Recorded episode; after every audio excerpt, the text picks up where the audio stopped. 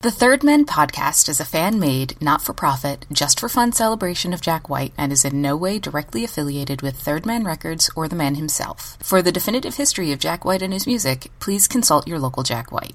And for everyone else looking for a home, you found one here, in a place so seedy. Enjoy!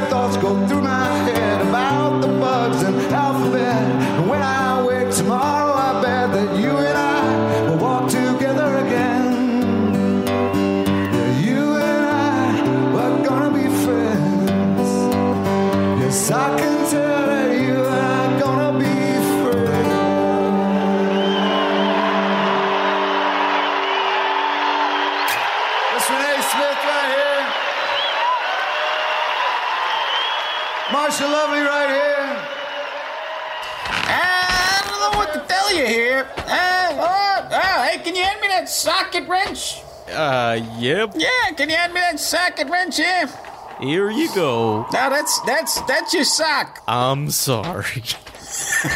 Yeah, can you hand me that sock wrench over there? I gotta gotta gotta get up here in these rafters here. I gotta yeah, see yeah, what yeah. I'm dealing with up there. It looks like uh, I'm hearing a lot of scratching in the walls. I gotta, gotta see what I'm dealing with up there.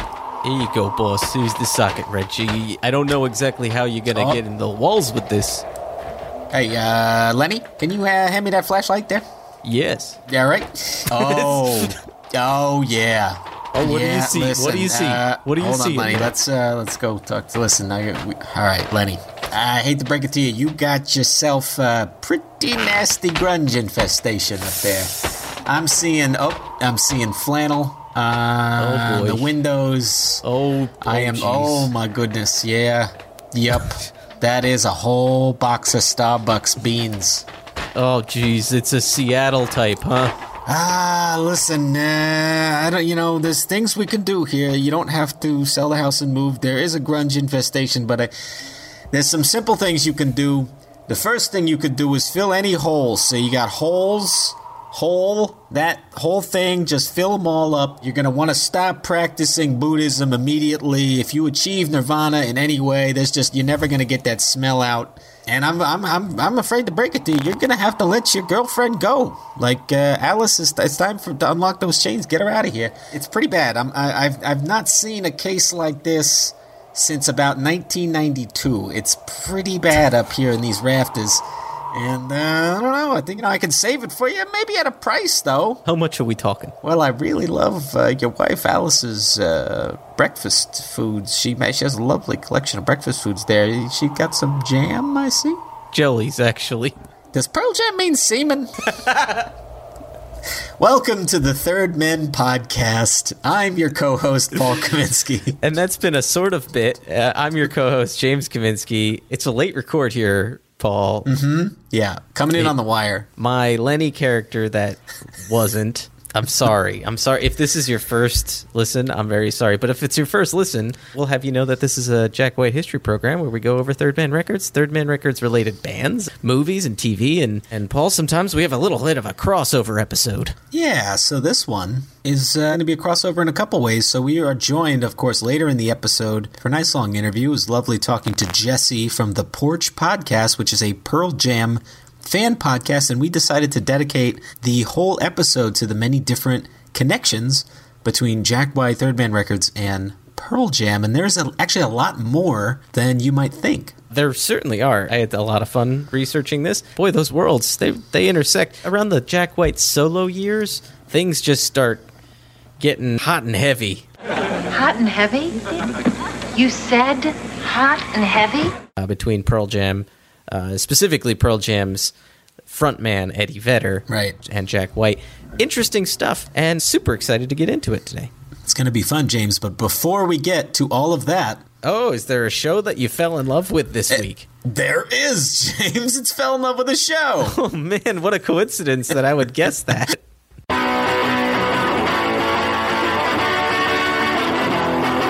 James, uh, why don't you tell the people what Fell in Love with a Show is? Uh, I'd love to.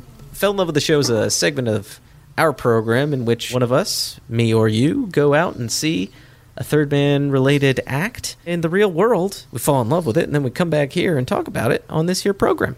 Yeah, so this past Friday, so at the time of this recording, a scant three days ago, I went to go see Miz Olivia Jean perform at the Redwood Bar out here in Los Angeles. That's super exciting, Paul. We I saw Olivia Jean earlier this year as well, and super good show this tour. Uh, I'm excited to hear about your experience.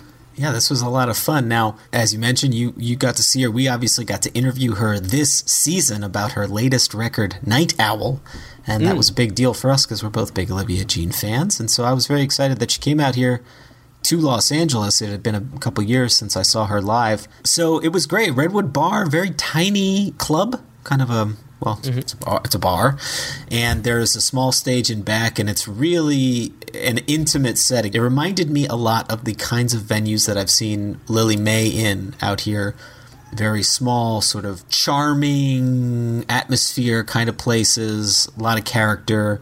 Mm-hmm. And what's more, I had never actually seen a performance there before, so even better because I love exploring new venues. So I got to this venue pretty early with the hopes that I would perhaps run into the band at some point mm. um, because that did successfully work out with me when I snuck in with the waiting staff during the, the last time Lily May was in town. Right. I got to talk to her beforehand, which was super fun. So anyway, I did get there very early, and I was able to get in before they shut the doors to the general public, and people just didn't talk to me. They assumed I worked at the bar, and I uh, did not argue with them, and I knew an awful lot about the artist who was performing that night. So actually, whenever prompted or asked a question, I, I simply gave them a response that so happened to be accurate. So as far as anyone was concerned, I worked at the Redwood Bar. Yeah, and Paul did start slinging drinks. Uh, you did start working there. You made one hundred fifty dollars. I'm proud of you, Paul. Yeah, the guy's like, make sure the door is shut. We're not letting anyone in yet. I was like, got it. Uh, Paul starts wiping down a table immediately. So as I as I predicted, yeah, in strolls Olivia with her crew and some of the band. And yeah, I wanted to wait till a, a moment where it didn't look like she was packed full of equipment or merch right. or things like that. On your break. Yeah. So I just sort of hung out, bided my time, and tried not to, you know, look like a creep. And then when, you know, she got in and sort of got settled, I walked in, walked over and introduced myself, said, hi, I'm Paul from the podcast. And she gave me a big hug right out mm. the gate, and it was lovely. And she immediately, first words out of her mouth was, I saw your brother in Pennsylvania for at the Les Zeppelin show. Aww. That was the first words right out of her mouth, and she remembered the Les Zeppelin show. And I said, I know, he told me, that's really cool. And, and then she introduced me to her band, and this is where things got weird, James. I like weird. Yeah, so I like I thought I was being a responsible citizen. Uh-huh. So when they extended their hand, now keep in mind, the lady already hugged me, but the band extended their hands. You I sneezed went, on it. I went, I went in the elbow rub, and then they went, oh, like, which is the appropriate response. If someone does that, the appropriate response, by the way, is to go, ah. And then literally the rest of the conversation was about coronavirus. So like, I thought I was being a resp- like a good, good Corona boy. Yes. But instead what I did was shift every single focus of the conversation, because she didn't introduce me to everyone at once. Like new people would come up, and then it would be my turn to extend, because I had already extended the elbow to one. What was I going to not? Was I gonna... At that point, if you don't do it, it's going to seem like you just didn't want to touch that one person. I know. I know. So... One by one, so you we created they come this affectation, up, Larry David style. They come up, extend their hand. I extend my elbow, and then we talk about coronavirus for seven minutes, and then another one would come up, extend their hand. I extend my elbow. Trying desperate, James, trying desperately to change the subject. I said, so how's everybody doing back home? And she went, well, you know, with the tornado. So oh, then all we did was geez. talk about the death and destruction. You're a real life George Costanza. All Larry Daviding aside, it was mm-hmm. a lovely uh, conversation. Her band was very, very nice. I gave her some uh, stickers from the podcast, and we parted ways as she went to go prepare to, to put on the show. And I went and sat down and thought about why I'll never extend my elbow to another human being on planet Earth ever, ever again. This should just be your thing from now on, though. Me and you both made fools of ourselves to varying degrees, or at least alienated ourselves to this person who kind of respected us. Because I don't know if I mentioned this on the show, though, when I saw her... When I elbowed Liz her Zeppelin, in the head. When Liz Zeppelin was, was on stage, I was in the back, and she was there, and I saw her, and I went, oh, you're still here. And oh. that was a thing I should not have said, and I abruptly scared her. So she thinks that I don't want her around. Paul, you're, you, the, you are keeping the whole band at elbows distance. There's some real Larry David stuff going on there, but overall, it was a lovely exchange. It was it was clear that she was very appreciative to us. It was very, very nice and all that stuff. And by the way, none of that is on her. It's all on it's all on the old P man. All all on so- Elbows Kaminsky, they call him. I'm so happy you got to meet her. Uh, well, I mean, I know you've met her before, but I'm so happy you got to meet her post show. And, this is and, pre-show. Oh, post episode. But but, yeah, but yeah. putting a face to the to the interview kind of name. So uh, yeah. that's. That's super exciting. The opening bands, there was two opening bands. Uh, the first one's name I don't recall. The second one was Electric Children. They're very good. Um, they're great, great band. And then Olivia came on, and I was front, like pretty, like front row. Like I was just, I was behind one other guy, but it was a small bar, so there wasn't like obviously she could see I was there. But anyway, before the show started, she said to everyone, all right, how's everybody doing, Los Angeles? Elbow bumps to all. She said that she to really? everyone. Oh, my yeah. God. Before the thing started.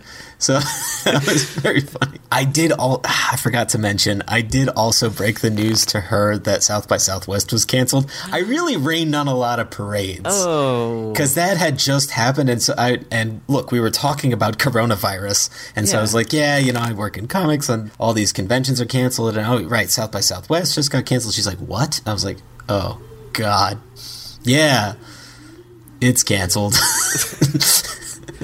Wow.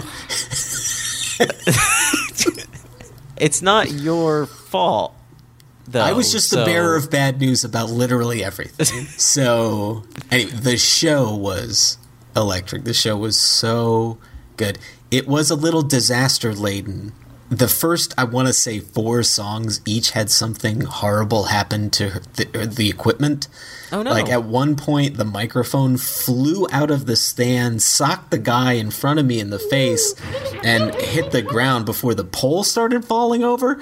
And she had to, she was in the middle of the song. It wasn't at the end. So the guy was trying to, like, put it up and then reassemble it. And then it flung out again into the crowd. And so that was weird. And then was it lubed up? Like, and then um, she had it's to like... move the speaker at one point, and I don't know actually why she moved it. I think it's because there was some problem with feedback in the in the monitor. But when she did that, it knocked the kick drum mic off, and so the guy said to stop. A cymbal broke halfway through the second song. There was a lot that happened. And so she was just, she just kept saying, like, it's one of those shows.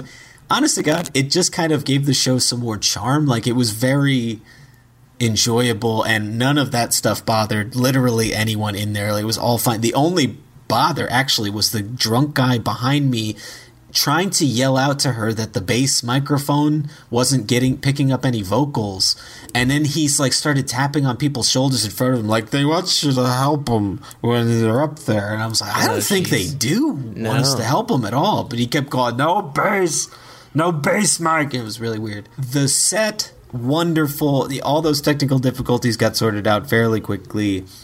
And, uh, you know, Olivia looked like she was having fun. She had the guitarist who was playing with her tell a couple jokes that apparently came from a joke book she got him back in Nashville. And so whenever things were looking a little tense in the set, she would ask him to tell a joke, and he would tell a joke.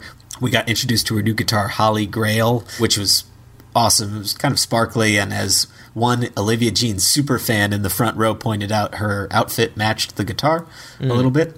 And uh, the set was excellent. I took a photo of the set list. She opened with Shut Your Mouth, which was awesome. I love that song.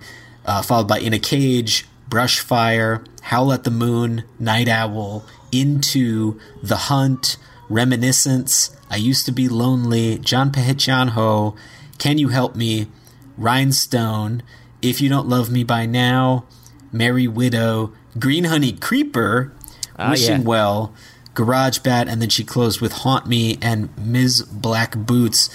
And what I love about this set list is that, you remember, James, in the interview we asked about how she sequences an album and how she works on a set list and the keys and stuff? Mm. She wrote the, which key was next to each oh. um, next to oh, each cool. uh, song title here. So F, F sharp, F sharp, E, C, B, et cetera.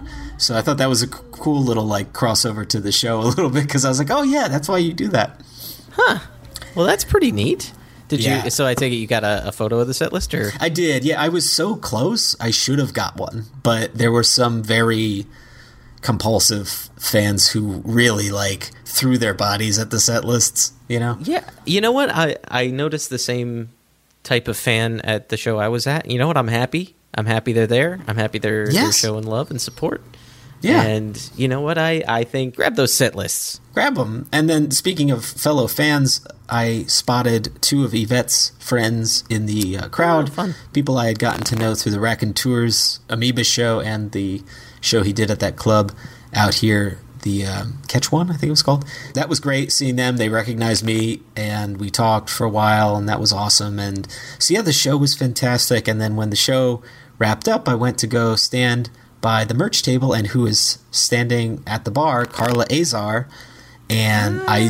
I Carla Azar and the lead singer of the group who opened for her, Electric Children, look kind of similar. So I spent a good long while like squinting at Carla Azar, like trying well, to suss out if that was her. I had I did the same thing at the ten year reunion, because when you when you see somebody on stage, or you know, in a on film or in on a video or something, they look so much different than when yeah. you're in three D space and real life. Yeah, I mean, obviously they uh, they look the same, but it's it's one of those things where like yeah, you're like, is that, or am I just being? Yeah. And at the ten year reunion, I did the same exact thing. Cause, but Carla and, and Olivia seemed to be pretty good friends, because they were palling around at the ten year as well. And I didn't get a chance to say hi to Carla, but I did watch the show about ten feet away from her right. uh, when the racks were on. Oh, that's right. They were. She was behind you, right? I think I yeah. remember you saying that. Yeah. Right. By the time I was like convinced enough, she was heading backstage. And so I went and to go follow her, because I wasn't sure quite where she was going. And if she stopped along the way, I might have, you know, I was going to try and say hi or whatever. Right. And as she was walking, I saw like three other Third Man super fans mm. also recognize her and then start following her. And she starts then, speeding up, and you all start speeding up. So she goes backstage, and then the guy turns around, and he goes, is that? And I go, yeah, it's, that's Carla Azar. And he's like, ah, I knew it. So while all of that is happening, Yvette's friends are at the merch table still, and that's when Patrick Keeler left. And I didn't even oh. realize Patrick Keeler was there and left, but Yvette's friends told me about it, and I was like, ah, that would have been amazing. But wow. Well, still very cool to see them, you know. Yeah, he was in the audience, though. You were still there with, with P K. Yeah, P K and P K. P K squared. Afterwards, stood in line, bought a the the only T-shirt I think left that I have that I don't own of Olivia Jean's. I think I have like four Olivia Jean shirts now. It's weird, but uh, I bought it from from Olivia and got got a picture with her. And she, her bassist was super nice. Uh, I was talking to her bassist a little bit, and I was like, oh, yeah, when do you guys head up to San Francisco? And she's like, actually, we leave tonight. And once again, I was like, oh, oh, because it's a long drive. And Olivia goes, yeah, I'm the lousy tour manager that put that together. So, like, every interaction I had, I just kind of... oh, it's not it's not your fault, though. Like, but yeah, I, I would feel the same way, like, I, as you. Yeah, that was me seeing Olivia Jean. Look, the takeaway was I had a great time. That was one of the best rock shows I've seen in a long time. I, you know, I did that thing you described, James, where you close your eyes and just kind of get into the music, and I was yeah. rocking out. It was like classic, like what I like about a show, just kind of moving and enjoying the music, and especially when you know every song. And I knew there was two I didn't recognize right away, but she closed with a Black Bells B-side. I've actually, I'm not super familiar with, but I think I have the mm-hmm. single. Yeah, so I had a, just a really great time. That band puts on an excellent show. So th- thank, thank you. you, Olivia, for swinging by. And uh, yeah, I'm sorry I reminded you of d- disease and death.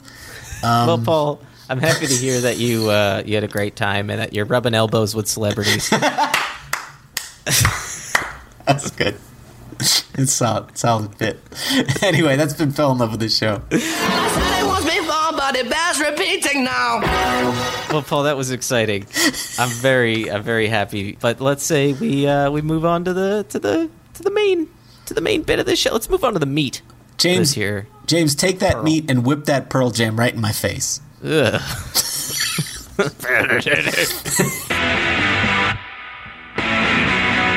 All right, Paul, I know I went on more of a Pearl Jam journey than you did back in high school. Yes, I went on no Pearl Jam journey. Right. Big fan of Versus, big fan of Ten. Love me a lot of love, love me a lot of that grunge stuff. I, I, had a, I had a deep dive into that. Now, if you're not familiar with Pearl Jam, out folks out there, I'll just say this. Pearl Jam formed in Seattle in nineteen ninety with uh, with Eddie Vedder, Mike McCready, Stone Gossard, Jeff Ament, and various other drummers throughout the years, but the most recent, longest running, is Matt Cameron. Eddie Vedder and Mike McCready are kind of like the the faces of the band currently. Yeah, everybody kind of just knows Eddie Vedder because he's the front man. And uh, they were at the heart of the grunge rock music boom of the early nineties alongside, you know, the the other big three of your Nirvana, your Soundgarden, your Alice in Chains, uh, Mudhoney's in there. And all of that kind of gave rise to to this new kind of music, grunge, which was kind of a take on punk. It's it's like what Gen X kind of defined themselves by, yeah, which was a, a lack of a lack of caring, just kind of numbness. And I think that's why I, I think that's why I didn't gravitate toward grunge really, because if I'm known for anything, good or bad, it's being aggressively interested in things. So I uh, I don't think it's really yeah. like the disaffected thing never really touch me in a personal way because I just don't feel terribly disaffected. I feel very affected. Yeah, yeah, well, yes. I can see that. There's the Simpsons joke of uh, the, when the Smashing Pumpkins are, are in town in Springfield and they're they're kind of shambling about. It may be bleak, but this music is really getting to the crowd. Uh, making teenagers depressed is like shooting fish in a barrel.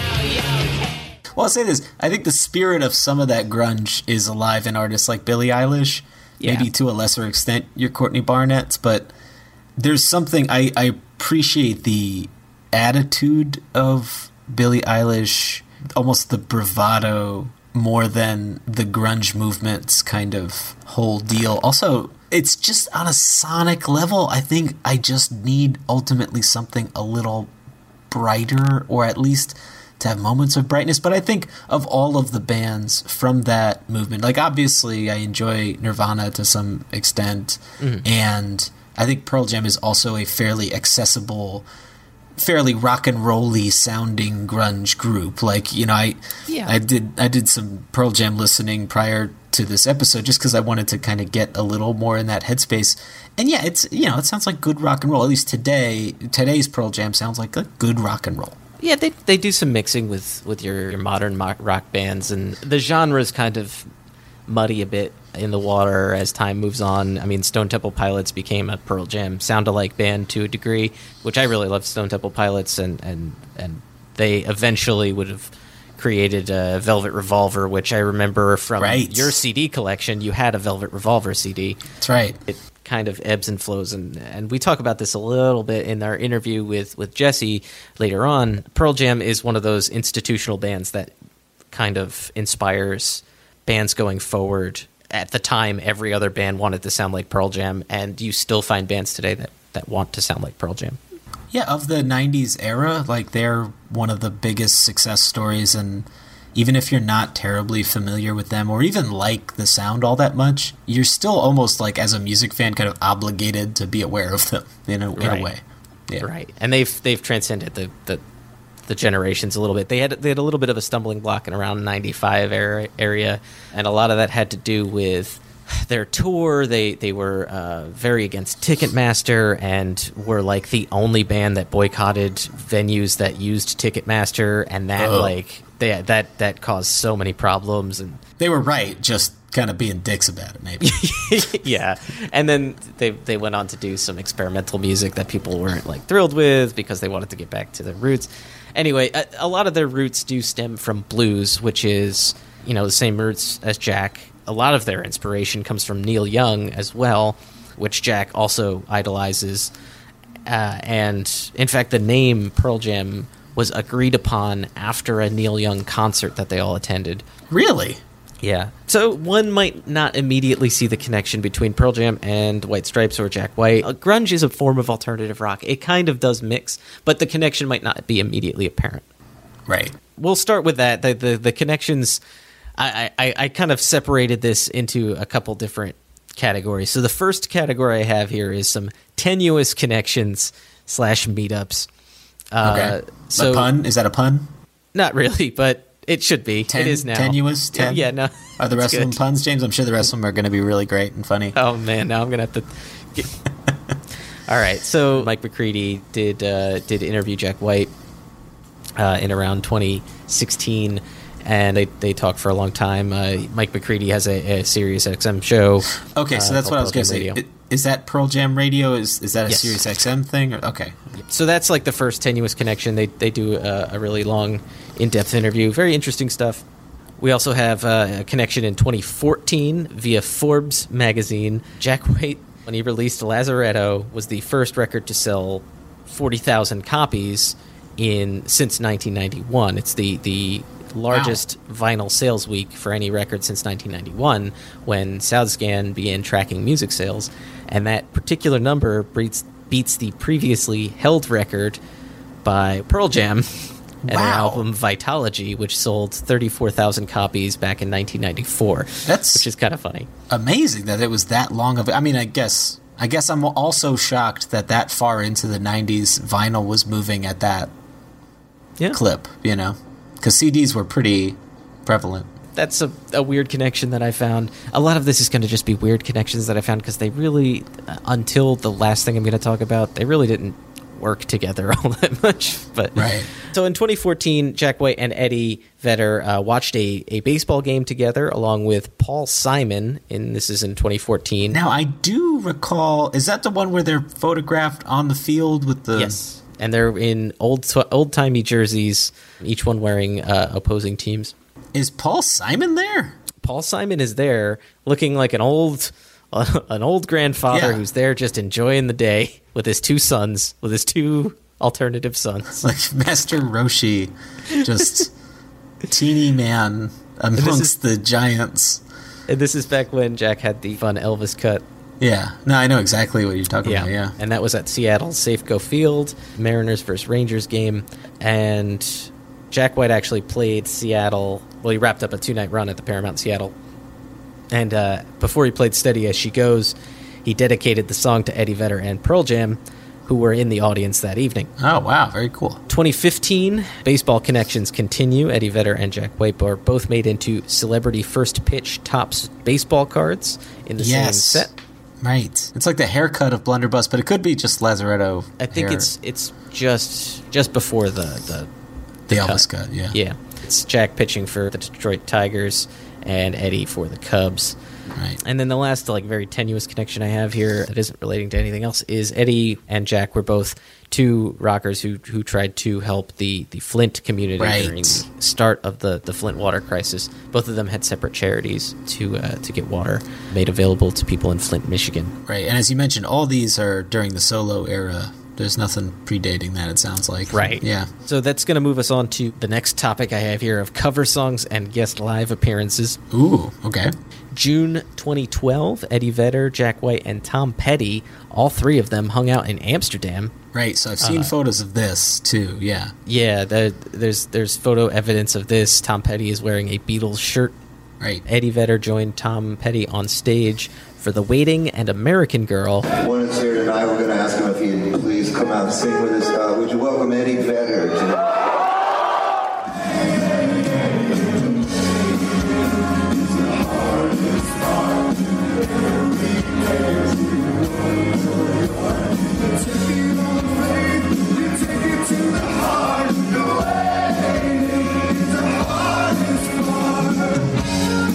Jack White actually declined to go on stage. Wow. And watched the show as an audience member instead. Huh. Eddie reminisced about this experience in a in a live show in Amsterdam in twenty nineteen, post Tom Petty's death from twenty seventeen. And uh, I can't exactly find exactly what he said, but I got this one thing from a uh, Pearl Jam thread from a concert goer as they were live kind of tweeting on, on this forum. And he says, talking about Tom Petty and Jack White and fun had in back of hotel and how Tom's music lives inside all of us. It's written in all caps, not a lot of punctuation, but I appreciate them kind of getting that information out there yeah. into the world. So those three titans of rock and roll. We just uh, on the on the Yesterday and Today podcast, Dad just sent me the latest nineteen seventy-five, and there was a, they, there's a story in there about how Mick Jagger asked Lennon to come on stage at Madison Square Garden in seventy-five, and Lennon declined too. And I was thinking, like, I guess you must need to be in the right headspace to stand in front of that many people and yeah. do something creative, because like in the back of my mind I'm thinking like I would do that, but then again I don't know.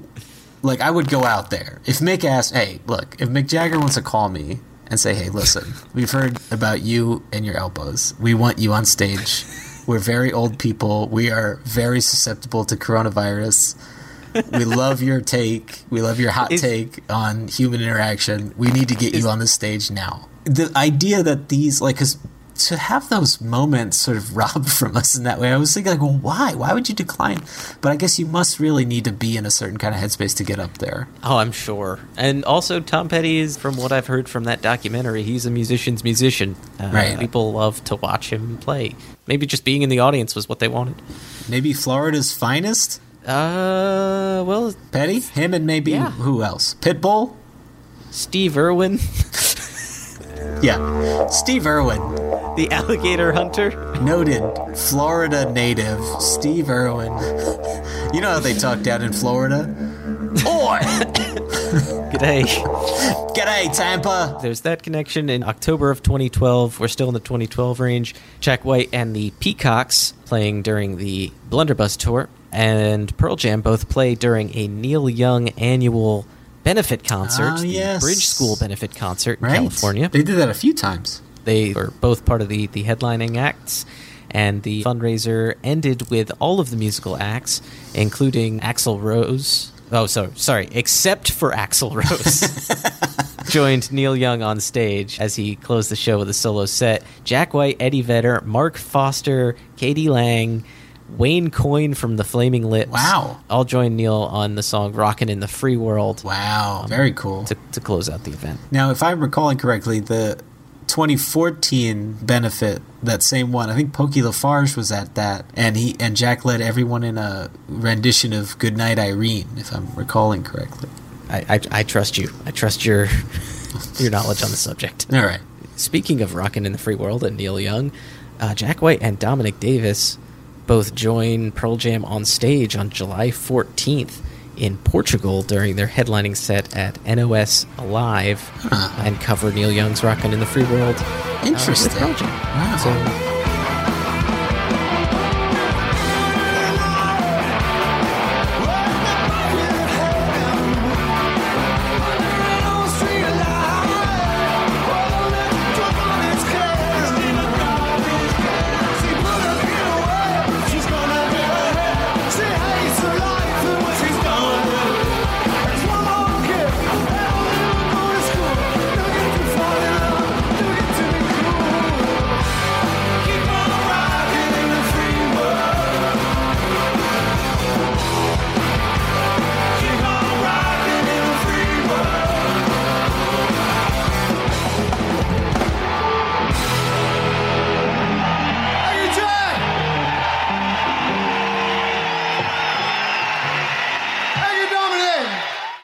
Jack White played right before then at N O S. Is it N O S Alive? I'm going to go with that doesn't matter. Then they he stepped on stage briefly during Pearl Jam's song Porch, did a did a Seven Nation Army riff, and then stepped off stage, and then came back on to uh, with Dominic to play Rockin' in the Free World. Huh. Yeah, I think I've seen a lot of pictures from that. Yeah, I think the, the, the teaser image you used yeah. was from that. Right, right, right. Yeah, he's wearing the black shirt. And, yeah. Then in twenty eighteen, Pearl Jam covered We Are Going to Be Friends. Really? Uh, yep. At a, huh. at a Seattle show as the encore. They kicked off the encore with We Are Going to Be Friends. Oh, that's cool. That's really cool. N O S Alive was also twenty eighteen, so this is like kind of the year they're going back and forth. So Pearl Jam covered The White Stripes, and then Jack, when he was in Seattle, covered Pearl Jam's Daughter. That sounds weird. They covered Pearl, covered Pearl Jam's song Daughter uh-huh. in Seattle in twenty eighteen during the Boarding House Reach tour. It was like situated between Love Interruption and Cut Like a Buffalo. They have that one uh, at the WaMu Theater in Seattle. Now, this is during the Yonder Pouch era of Jack. Ah, so, so nothing. There's no video of it. However, I have audio of it because someone left a recording inside the Yonder Pouch. Awesome. Love so that. So you could you could hear what it's like inside of someone's pocket. That's great. I'm good. I'm glad I'm glad somebody did that. Can we hear yes. some of it? Yeah, uh, we we better.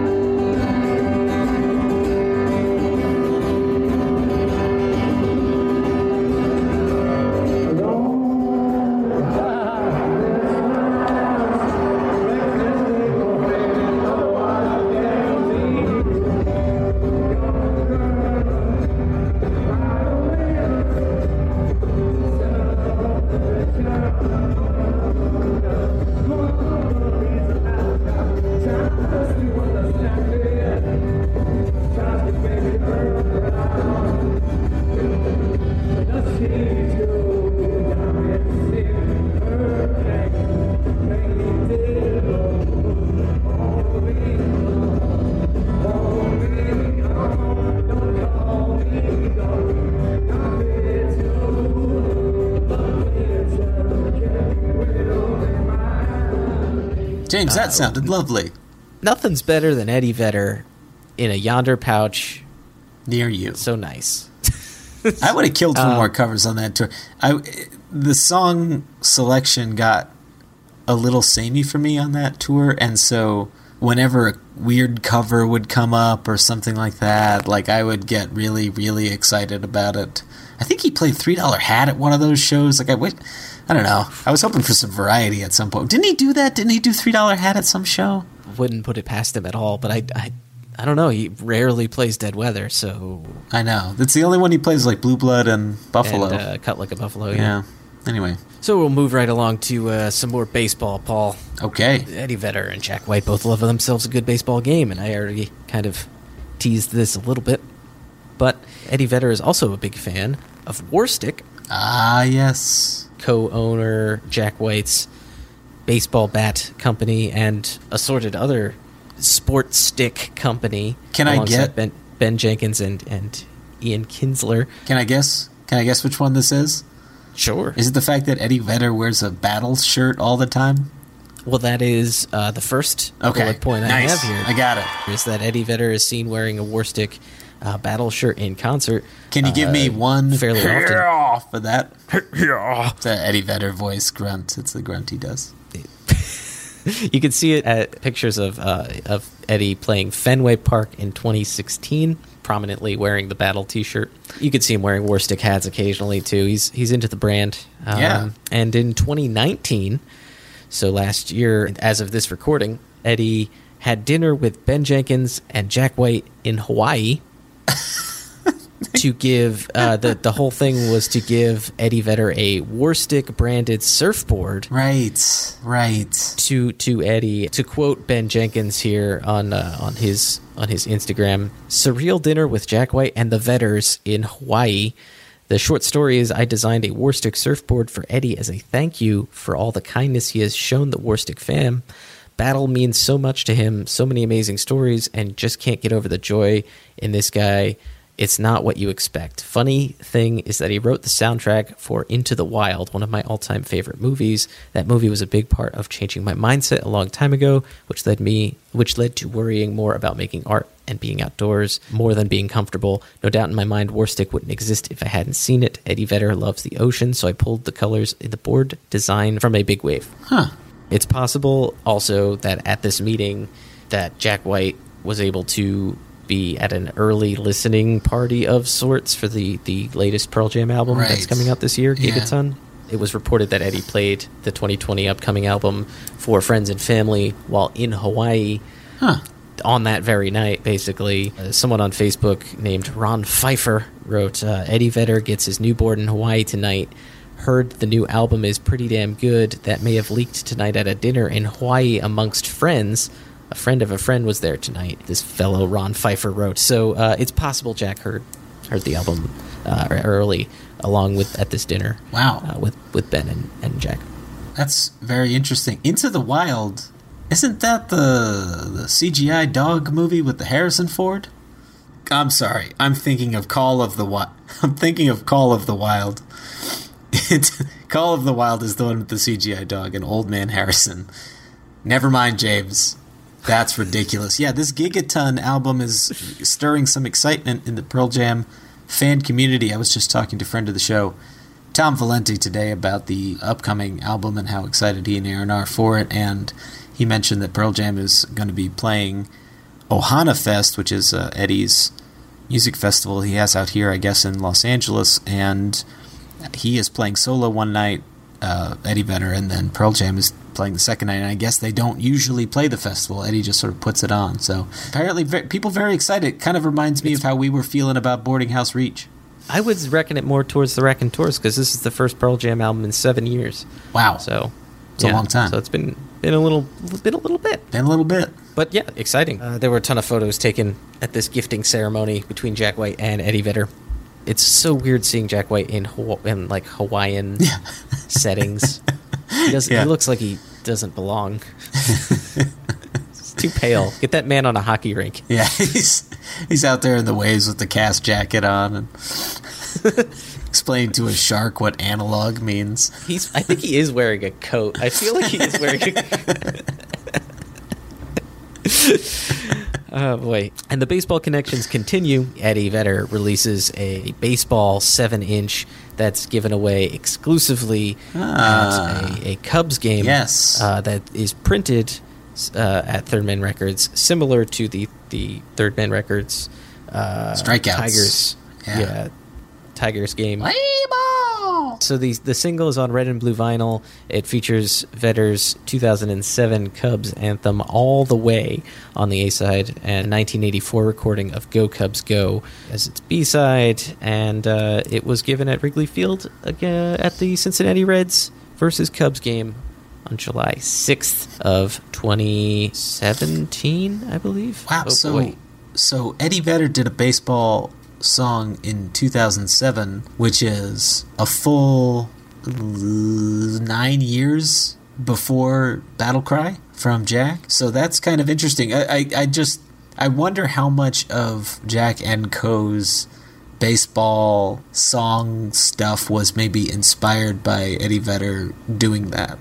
I don't know. I don't either. I mean, I, I, I would assume it's two separate things, but maybe it's something in the back of his mind that He, that perhaps inspired him in some tangential way. They both know how to market a good baseball song, Paul. Sure, yeah. And they both uh, they both do market it well. I, I know Eddie and Pearl Jam sold the rights to a lot of their music to Major League Baseball right. around the same time that Jack did. That brings us on to uh, the the last thing in this this year list is the Live at Third Man album, the Vault twenty-nine release. I have that one. Pearl Jam at Third Man Records. Paul, I have a I have a tenuous fact here that it's it's being held together by a couple stitches and some turkey some turkey bones. James. Uh, yeah. That's a ragged, a ragged bone. bone. Wow. Paul, I'm keeping this I'm keeping this alive. That's great. Ragged bone. Ragged bone. Ragged bone. Good. Rag and Bone is back. It's well, um, our whole podcast has really gotten weird. So I don't like, I think we sort of retired the weird speciality segment, but let's bring it out of retirement and definitely elbow bump it, because it'll it is in a danger yeah. zone. Let's elbow bump this up there a little bit. Paul, you want to explain what rag and bone is? It's when we find something weird and put it in our weird podcast. There you go. That's what we do. And Paul, as I was researching this, I found something very weird because it's super tenuous. Uh-huh. Like this, this actually was in our tenuous connections subgroup, but it, it has to do with the live show to a degree. Yeah. Keith Urban, oh, country goodness. singer Keith Urban, oh. had a party celebrating his twentieth number one, Break On Me. Mm-hmm. Uh, apparently he has these parties every time he gets a number one. Good for him. I mean, I would too. The Beatles used to do that. That's why they said yeah. they got fat. That's true. That's the thing. Uh, and this particular celebration, he had, he held it at Third Man Records in Nashville. Wow. Keith uh, Urban? Keith Urban. He revealed and, there that the reason okay. he chose Third Man Records for this venue was was as follows, and this is coming from Country Countdown U S A. The, the reporter Urban. says, I asked Keith why he chose Jack White's Third Man Records for the party. He said, I got invited to see Pearl Jam here, right on ah. this stage. There were only about one hundred of us here, which is not true. I think there were two hundred fifty, but whatever. You're a liar, Urban. Keith Urban. You're a liar. And a, and, a pro, and, a, and a very good singer-songwriter, apparently, because this is your twentieth number one. Anyway, there were only about one hundred of us here. It was right before Bonnaroo. I was reminded how awesome it is here. My wife and my wife and Jack White go back a long way. What? The Urbans and Jack White go back a long way? What? Go back where? I so I've known Jack a little bit. I've been here several times, but the last time I was like, this is where we should do something. Next time we have something to do. And here we are. Uh, wow. I love it here. It's all vibe. It's just so Jack. Huh. Coming from Keith Urban, uh, he was at the Pearl Jam live show. That's the weird thing. That is uh, wild. It's a, it's a bit of a ragged bone, but also there's this fun little tidbit of information in that same article, which I think, which I just, it's it's a, it's a throwaway sentence. But I yeah. glommed onto it as like, this is this is perfect. There was a bar. This this man who has never been to a Jack White Third Man Records thing, describing this for, for country people, right? Goes, there was a bar set up under the Elephant Head, and some sa- and some sandwiches set up under the head of a gazelle. I just, that's amazing. I have, I was thinking of, John Mulaney had a great bit on Saturday Night Live where he was talking about, your dad doesn't have any friends. Your mother has friends. And, and those are the people your dad sees. And I, I'm just thinking about, like, the wife has Jack White as a friend and he and Keith Urban have nothing to talk about. And I wonder, like, is, it was like when Keith Urban comes into the store, is Jack like, just, just tell them I'm busy, or like, just tell them I started a fifth band. Like, I can't. The guy elbow bumps me every time he sees me. It's weird. He got another number one. Are you kidding me? I love that that this is basically Jack's party planning committee. Like, he had to go out and buy balloons. They're probably yellow and black, knowing him. Could we uh, rent out third? I think. Well, I guess we would allegedly have to have a number one. James, I just, I, let's write a number one. It can't be that hard.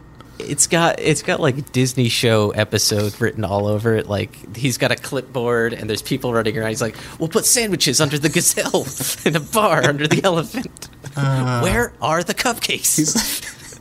Anyway, that James, that was a lovely rag and bone. Thanks for bringing it back. Yeah, you're welcome. Well, man, look oh. at all this. You don't want it? That? You sure you don't want it? I can use it. Mm-hmm. Take it. Anyway, that brings us to this live album. Yeah, the live album is very good. So I have a confession to make. This live album was the first time I had ever listened to a long player of Pearl Jam's in any way, shape, or form. The huh. first time I'd ever listened to an album of theirs straight through. Maybe the first time I'd ever listened to, like, all of a song of theirs, maybe, really? When I got this. And I was also not, because I was just not a Pearl Jam person at all, so... I was all, it was also the vault I was least excited about getting, just because I wasn't, I just didn't, I don't know. It just didn't uh, have any special meaning for me, but I really enjoyed it. And you know, as I'm sure we'll get to, Jack does solo on a song on there. I want to say maybe two, but certainly one. And yeah, he's, it sounds he's great. Yeah. It's a great package. They give you a really cool single that Eddie Vedder recorded at the uh, Record Your Own record booth or whatever. There's there's one that yeah. Eddie Vedder did, and I think that's on clear vinyl. And it's a very nice package, a lovely book that came with it as well. So it was a yeah really well put together thing, and kind of kind of you know made me interested. I think I had asked around to a couple people after that, like, what Pearl Jam should I listen to? And I think they gave me ten. Ten is good. Ten is very good. So is Versus. I mean, they're the, the classics. Yeah, you might have been and that I, people I asked, James. Perhaps. I would. I tend to lean towards Versus. I know that's actually what Dad actually had a, a copy of. What? Of Versus.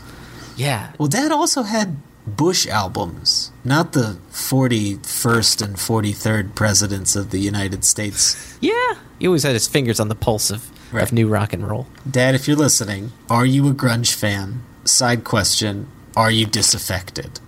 If I recall, when I was getting into Pearl Jam, Dad said, "Oh yeah, I, I have this album. You can, if you want to, you know, listen to it." That is wild uh, to me. The thing you're saying is wild to me. But and that's then great. He said, "I'm not a big fan." Okay, that also. All right. No, yeah. But that's really cool. I never took the trip. I don't remember that at all. I feel like I knew his C D collection pretty well, but I don't remember that. That's, it was that's very cool. Uh, so the the live album was recorded on June ninth, two days before Pearl Jam played their Bonnaroo performance on June eleventh of twenty sixteen. It was a secret show of sorts inside the Blue Room. It had around two hundred fifty or so guests, which included ten club members and other invitees. It was recorded direct to acetate, which is a, a thing that Jack White likes to do in the Blue Room. Yes. And it was recorded with the, the foresight into putting it into a, a vault release to, to kind of co-market it with, with the ten club. Right. Mike McCready, when talking about it, I think we've actually mentioned this quote before, but Mike McCready, when, when giving some commentary on it, he says that jamming with Jack White was really cool. Uh, he's got his effects and his guitar and how he plays and how he attacks it. It's unlike any other guitar player that's around.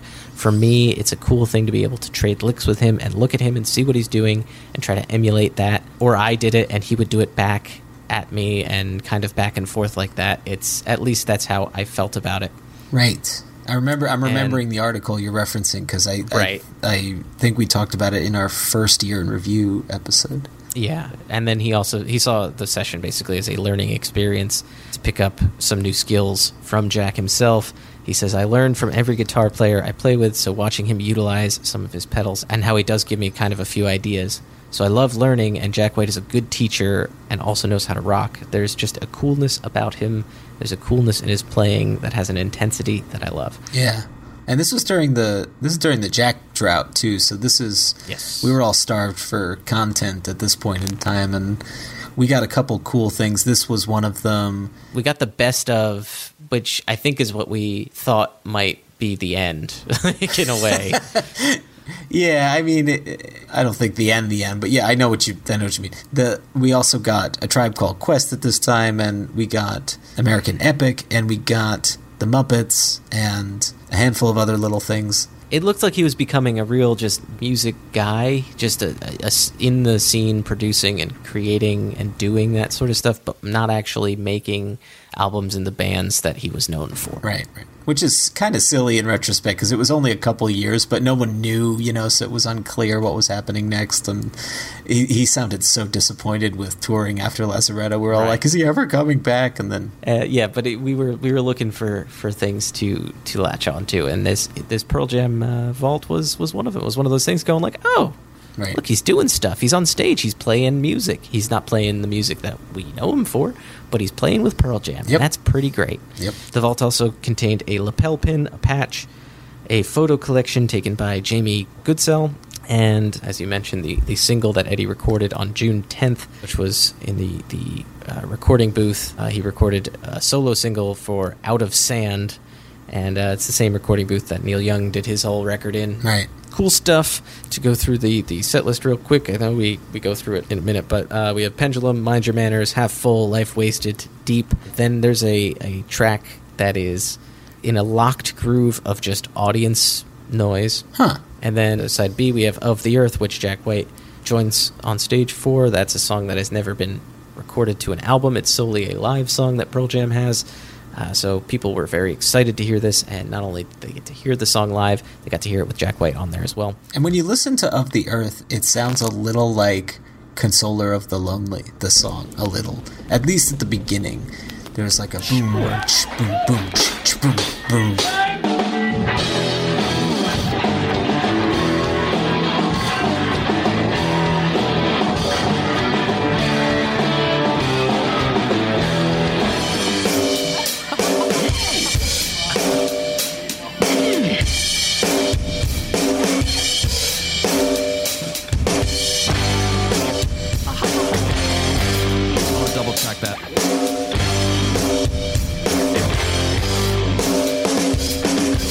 It's not, it yeah. doesn't go Consoler of the Lonely from there, but I did find some similarity, and I wonder, we talked a little bit about how Pearl Jam affected Jack or influenced Jack. I wonder if there was any reciprocation in terms of influence, you know? At a certain point, I think there has to be. I think during the solo years is when Vedder took notice. Like, I, I think all of this stuff is starting to go down in the solo years. I think when they're, they're starting to bump elbows. And, right.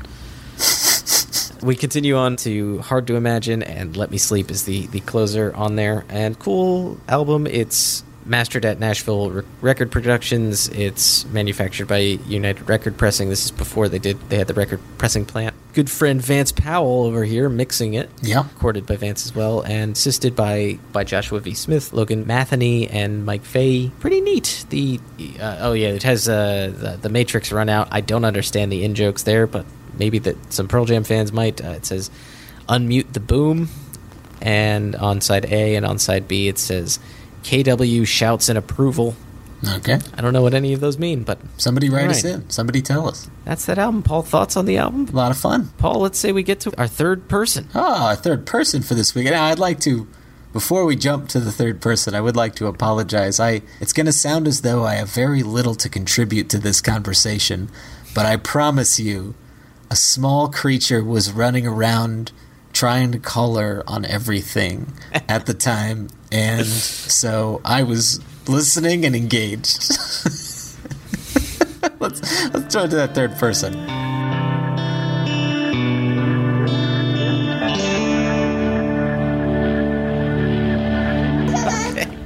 We'd like to welcome our third person uh, this week. We have Jesse Zilka from the Porch Podcast, Woo-hoo! the Pearl Jam Porch Podcast. So great yes. to have you here. Thanks. We love your show. Oh, thank you. When you reached out to us, me and Paul both uh, were excited. You guys are great. It's thank very you. funny. Um, Thanks. Yeah. Uh, so, so do you want to tell us a little bit about uh, about your show? Sure. Um, so my show is called The Porch Podcast. Um, I have a co-host named Kate Cotton. And basically we sit down every week with a song from Pearl Jam's discography, and we kind of dissect it. We talk about the music and the lyrics and the impact of that it's had on their fan base and on our on each other, and just kind of, you know, shoot the shit about Pearl Jam, pretty much. Yeah. So it's pretty fun. It's fun. Uh, you guys are not opposed to giving opinion, yeah. and you're always, you're always treating it, you know, as something you love. You know, it's not, you're not being hypercritical, but you're not being, you're not treating it with kid gloves. It's, it's sure. It's really, it's a nice, refreshing podcast. I enjoy it quite a oh, bit. Oh, well, thanks. I'm glad you guys like it. I really enjoyed the fact that I believe Kate calls Eddie Vedder Ed occasionally, which I'm not yes. used to hearing. For some reason, hearing the name Ed Vedder is um, just, just I think, odd to me. I think when you get so, and I use this term loosely, but when you get intimate with a band, it just comes naturally. Yeah. I don't typically call him Ed, but she will on occasion. She'll throw out the Ed, the Ed. vibes. But let's be real, who doesn't call Jack John from That's, time I mean, to time? We, we call him John Gillis. You oh, gotta, yes. You gotta. You gotta. I mean, for me and Paul, I know we can't say John without Gillis. Like, it, you gotta yes. you gotta use both, both parts yep, of the name. Exactly. This week, it so happens to be coinciding with a uh, an episode we were doing, uh, that we had been planning about Pearl Jam and Eddie Vedder connections to Jack White. Cool. Which we had been planning for a little bit, and this kind of lit the fire under our butt to, to, to get on that. There you go. So are are you a, a Jack White fan, a White Stripes fan, a Third Man fan? Oh, yes. I'm a huge Jack White fan. Absolutely. Yes. I my love for Jack White started well before my love for Pearl Jam. Mm. So I have been, I started listening to Jack. Uh, I grew up listening to mostly like classic rock. So I didn't really start exploring my own musical taste till I got into like my early twenties. Mm-hmm. And uh, I started listening to, the first time I ever heard Jack, and I know I've heard him like, you know, you hear Seven Nation Army everywhere. Right. But the first time that I truly, he caught my attention was when he performed Love Interruption, and I think it was Freedom at twenty-one on the Grammys uh, yeah. when he was uh, nominated for Blunderbuss. And I was watching it, and I'm like, who is this guy? This guy is crazy looking. I got to know more about this dude. And so it was just like an endless cycle from there. And I started exploring the Stripes and uh, obviously his solo stuff and the Dead Weather and the Rocketeers. And it just kind of evolved into this massive thing. Yeah, you, so. you jumped on at one of Jack's, shall we say, crazier looks? Yeah. In which he, he had he had quite the mop on his head. Yes. I don't think he kept that. Yeah, he chopped he chopped that off during Lazaretto, got that pompadour going on. Yeah, which is, I think, me and Paul's favorite favorite hairstyle. It's mine too. Yeah. He looked so grown up with it. As I hairstyles it. go, you know, it was really one of his finer moments, you know, not to no, be too was. superficial about it all. Although I will say I loved watching during the Lazaretto tour when he, all of the new pictures would come out and you could see that he had put bobby pins up in his hair because bless him, he's got such curly hair and he really can't do that super well. Yeah. So I always kind of chuckled at him for that. Yeah. Like, oh, Jack, sweet boy. Well, I thank you for for helping bring back our, let's say, infamous segment called Jack White Haircast, in which we t- we talk about Jack White's hair for a while, which we do often because it, it can be of pretty course. bonkers. Oh, yes. So you jumped on board with the, the solo stuff. Do you have a preferred kind of realm? Is it the solo stuff for that kind of nostalgic my reason? Or f- My favorite realm of Jack White is the Rocketeers. Mm-hmm. one hundred percent. What did you think um, of the new album? Oh, I love it, dude. And I saw them when they came to Saint Augustine, and it blew my mind. Nice, yeah. I, yeah. I, we walked away from that show, my husband and I, and I, like, I was just in the car going, I can't believe I just watched that show. I mean, yeah. They just absolutely melted my face off. It was amazing. That's awesome. But Lazaretto has a, a particular place in my heart because I started listening to him with Blunderbuss, but and I like Blunderbuss a lot, but Lazaretto just really got me. It was like really what made me kind of push into that super fan. Yeah. And so that album really does have a special place for me because it, like you said, it brings up some nostalgia for me of discovering how much I actually do love him and admire him as a musician and and just a figure in music, really. Yeah, you're yeah. talking to the right people. We're big Lazaretto fans, and in the mm-hmm. Jack White world, it tends, I don't feel like that's looked down upon. I feel like Blunderbuss is the yeah. expected album you're supposed to like more, yes. but I prefer right. Lazaretto to it. Um, I do too. Yeah, you know, they're both good, but Lazaretto, I, I think I agree with you. Like, there emotion, there are memories that I've attached yeah. to that album cycle Absolutely. and tour and all that stuff. Yeah. Yeah. Yeah. And I, and I saw him, the first time I saw him was on the Lazaretto tour. Mm-hmm. So nice. That also probably played a big part in it as well. And I was a pretty, I mean, I was a newer fan, yeah. you know, so I'd only been listening to him for a year or two. And so, you know, It, I went by myself. I had nobody. I literally have nobody in my life. My husband, bless him, married me and became a fan of Jack. He's Aww. a big fan of Jack now, but up until really he came into my life, I have no friends that love Jack White at all. So I went by myself to the Lazaretto show because I was like, I just got to be there. I got to go. Yeah. And, of course, it was amazing. Like I said, the Rocketeers, I just, I love them so much, but Lazaretto does definitely play a big part in my relationship with Jack and his music, so.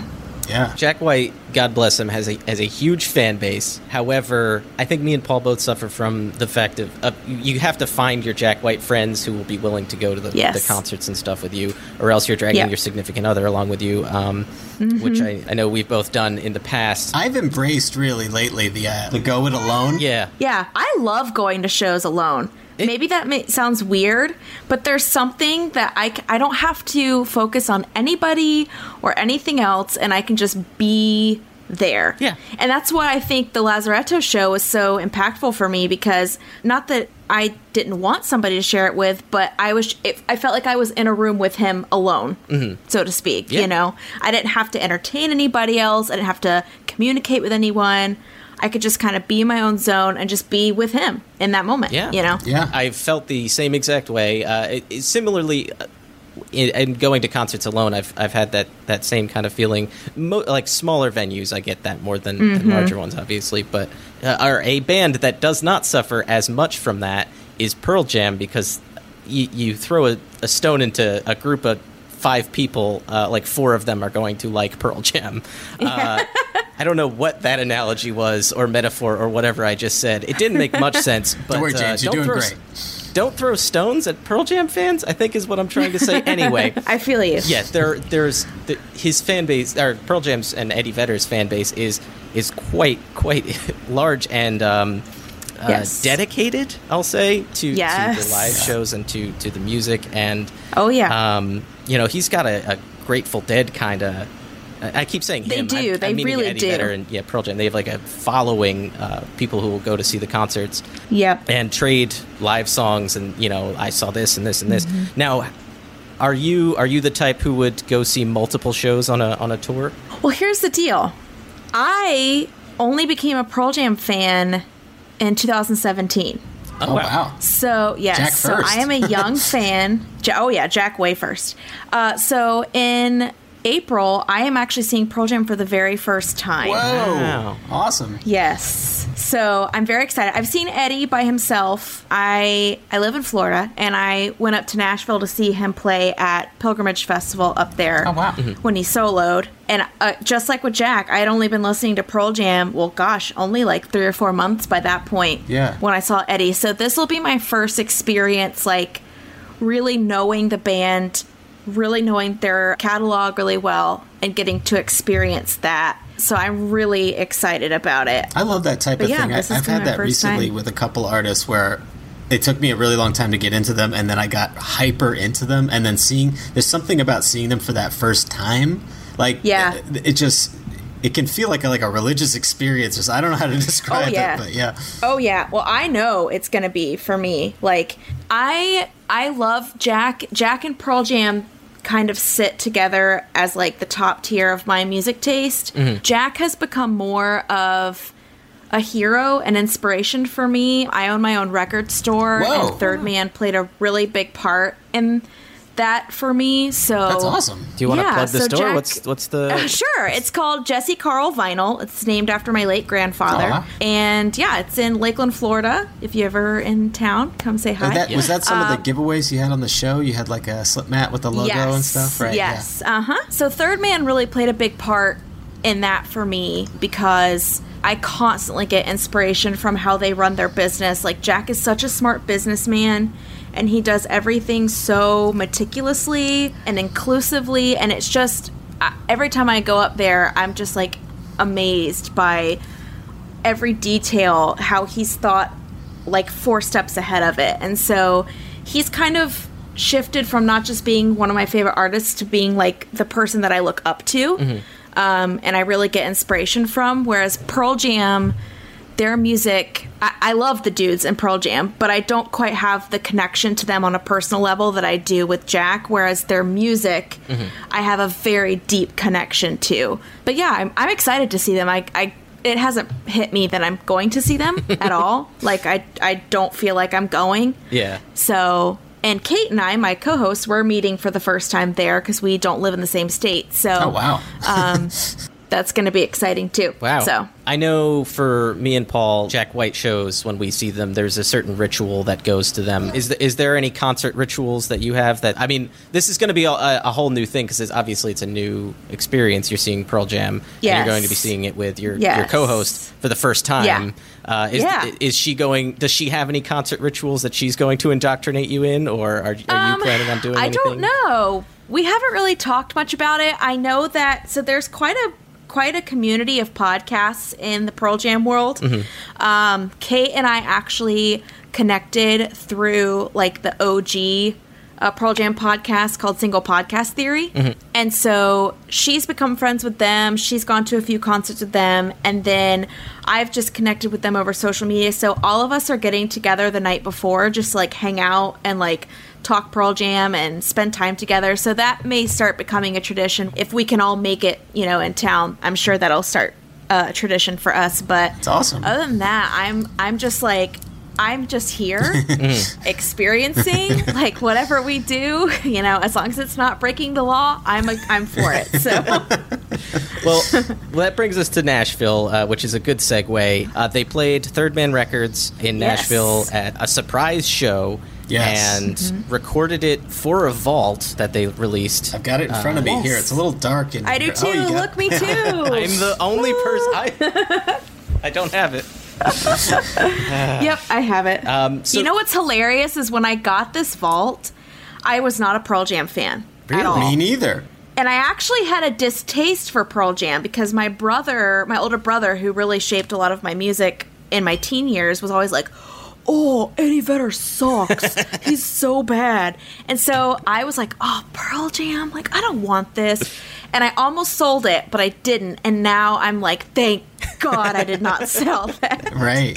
Yeah, I, because I had, it would have uh, been the worst. I think I, my only knowledge of him was that that Weird Al song, My Baby's in Love with Eddie Vedder.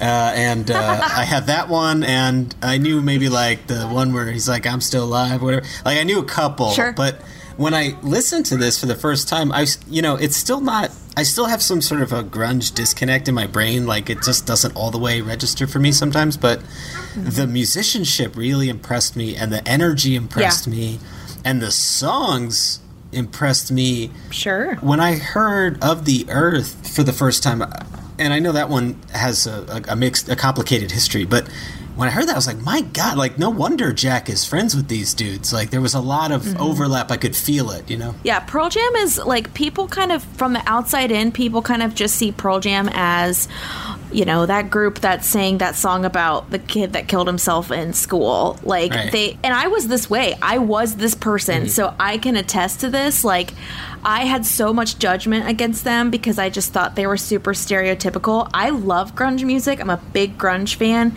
and I was a, I'm still am a massive Chris Cornell fan. I started listening to Nirvana in middle school, so like to me, I thought Pearl Jam was like the one that was like uncool to like like. oh. But getting to be in their fandom and like getting to know their fan base and their community and who they are as people and like. They have poured so much artistry into their career, and they're so meticulous with everything that they choose. Like, set lists are never the same. They're constantly doing, like, Of the Earth has never even been released right. on an album. Like, and and the crazy thing is that's the one that Jack White was yeah, on, which means Jack knew that song, yeah. which means he's listening to them. And him and Mike McCready were just yes. going back and forth on that too. They were they killed oh man, they killed it. They killed it. Yeah. And yeah, in this particular performance, you could definitely tell there was definitely an air in that room. Like, they were pumped to be there. Mm-hmm. And the I, I've listened to a lot of different concerts of Pearl Jam, and they were on point on every single song that they played on this. I mean, there was no flaws to it at all. Yeah. And that just means that they're comfortable where they are, which is exactly what Jack wants us to all feel when we're there, is that we're comfortable in that space and can kind of create this, you know, whole new level of communicating through music. So, yeah, yeah it's it's amazing.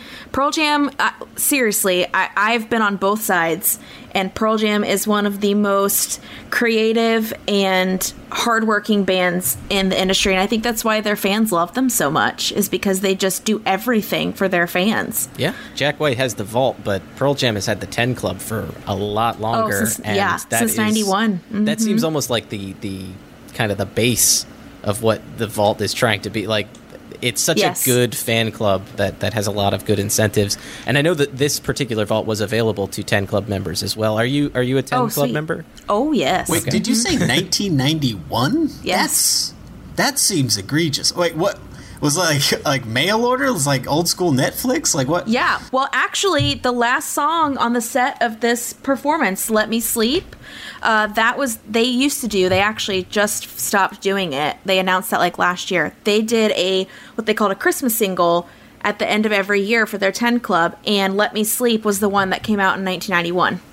So wow. They just mail ordered it to a bunch of people. Wow. Mm-hmm. And they literally just stopped doing the Christmas singles. If it wasn't this past Christmas, it was the Christmas before. Yeah. It's been like in the past year or two that they just, they decided they had done all they can do and everything. But yeah, since ninety-one, every year they've been doing, and they do more than just that, but that's like the traditional thing that they've been doing every year since ninety-one. So you said uh, that their set lists are varied in a good way, and that's what I really appreciate, mm-hmm. by the way, about the Lazaretto tour, the Blunderbuss tour. The set lists were so varied and stuff. When you look at a set yeah. list like the album we're talking about here, do you do you find those to be uh, sort of erratic selections, unusual selections? Like, should we go through just sort of track by track and kind of sure. talk a little bit about sure. that? Well, I guess we start off here with Pendulum. Yeah.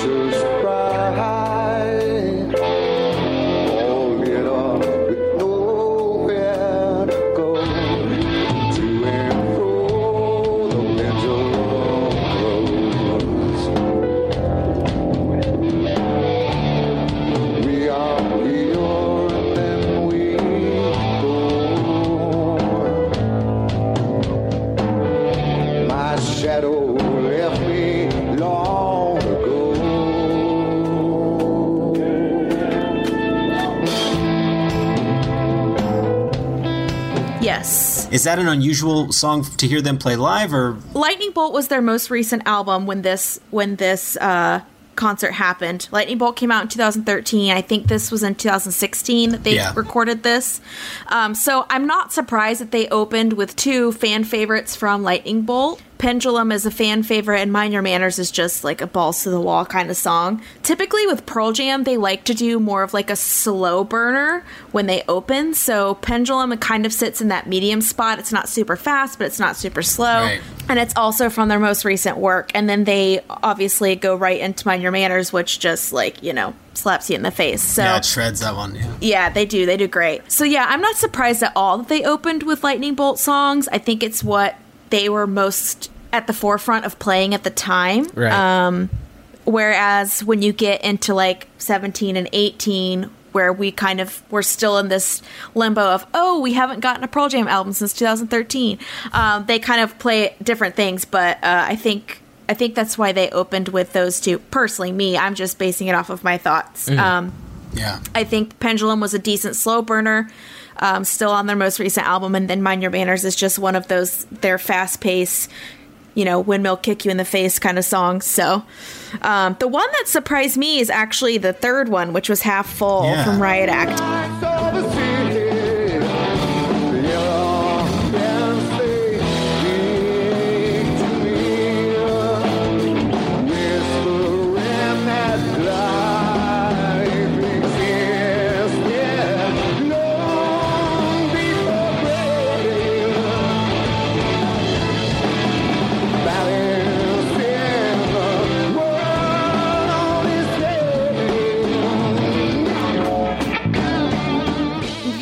Pearl Jam fans that like quit after like No Code in the nineties, but then you have the mm-hmm. fans like me that love it all. And Riot Act um is not really talked about too much. uh Riot Act and Binaural are two albums that are often overlooked. A lot of like mega fans like it, right, but right. Um, where do those rest so in the canon? Them, the, like early two thousands we talking? Um, or? Early two thousands, yeah. Binaural came out in two thousand, and uh, I believe Riot Act was either two thousand two or two thousand three. Mm-hmm. Um, okay. yeah. So I was surprised to see Half Full. I love Half Full. It's an amazing song, and it's super bluesy and jammy. And so it being in Third Man, where Jack is like known for his love for blues, I think it fit in really well. Yeah, yeah. Um, but that was one that I was really surprised that they, they touched on. Were those on. albums, was so. there any element of response to the garage rock kind of like scene at that time uh, in those records? Was, would that maybe be responsible for a change in sound? I don't I don't really know. I mean, I kind of separate Pearl Jam's catalog into chapters. So Ten through No Code is a chapter, Yield is its own chapter, and then Binaural and Riot Act are a chapter. Mm-hmm. They were going through some really hard times as a band during that era. They had the whole Roskilde festival happen where um, several people got trampled in their crowd and passed away. Yeah, it was rough. I know doing the research for the Six Degrees episode that we did a couple weeks ago, David Cassidy, the same thing happened to him where some fans got trampled and it scarred him for life. Like, yeah, he was just like, I never wanted that to happen again. Yeah, they, in Pearl Jam twenty, the documentary that Cameron Crowe did on them on their twentieth anniversary, I think it was Jeff, the bass player, that says there was before Roskilde Pearl Jam and there was after Roskilde Pearl, Pearl Jam. Um, that's how they separate their career, basically. Mm. Wow. And I think particularly Riot Act, which is where Half Full came from, that was done like right after Roskilde. I definitely feel like I'm glad they did those albums.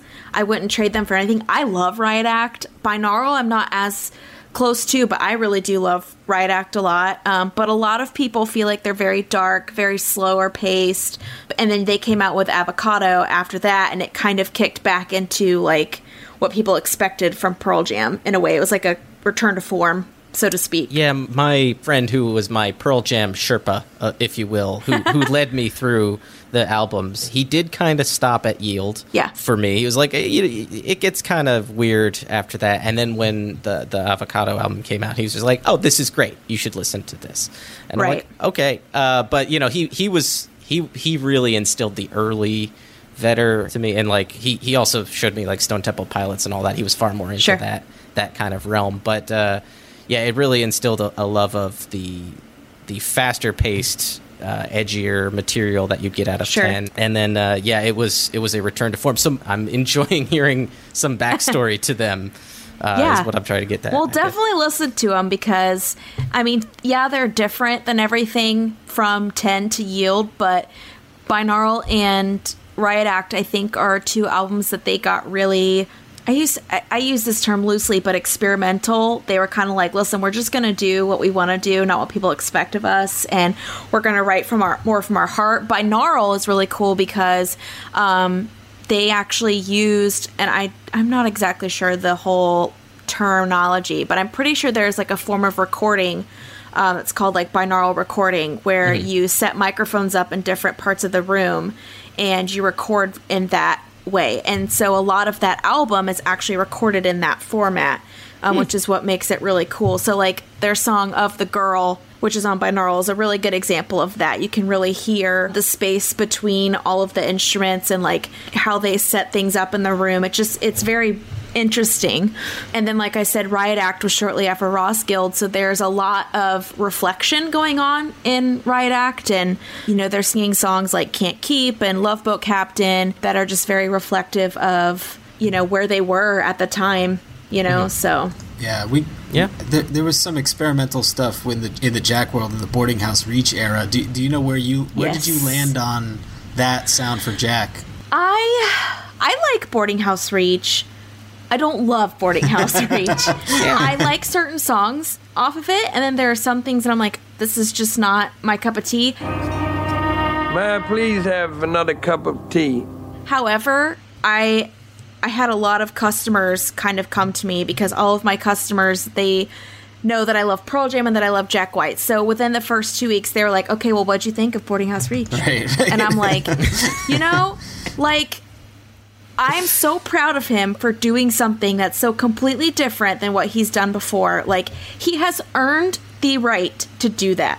He has given us so much music that people expect of him.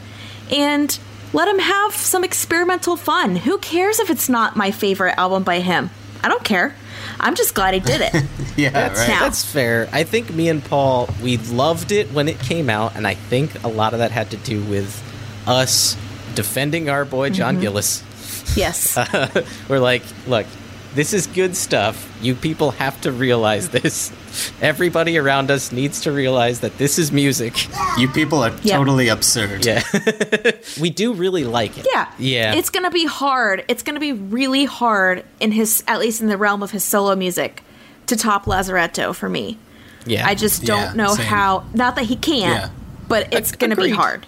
It's a high note, and it's it's a high bar to, to pass. So eh, we'll we'll see on his on his next on his next venture. Uh, the Rack and yes. Tour stuff really was above our, our expectations, I think. Oh um, yeah, I love that album so much. But it took me a minute, but I love it. But speaking of things that are easy to digest to the fan base, next up on the album, we have Life Wasted mm-hmm. and Deep. What what are your thoughts on, on these two songs here? I like Life Wasted. It's kind of just one of those, you know, fast-paced, upbeat songs that they have. It's it's not really particularly something that I'm, like, super in love with, but it's not something that I hate. Deep, on the other hand, I love Deep. Mm-hmm. Yeah. I love Deep. I like that um, one a lot, too. That's probably my favorite, like, a uh, deep cut, no pun intended, deep cut from Ten.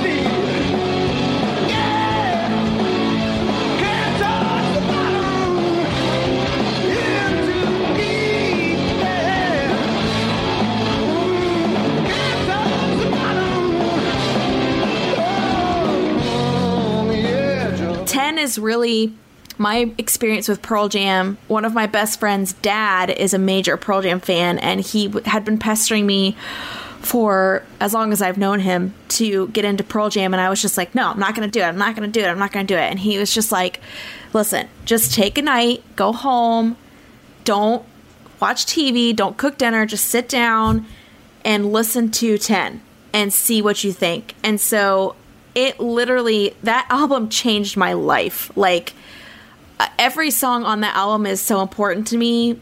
Um, so I could go on and on about it. But Deep, I, I think Deep is such a unique song. I love the lyrics to Deep.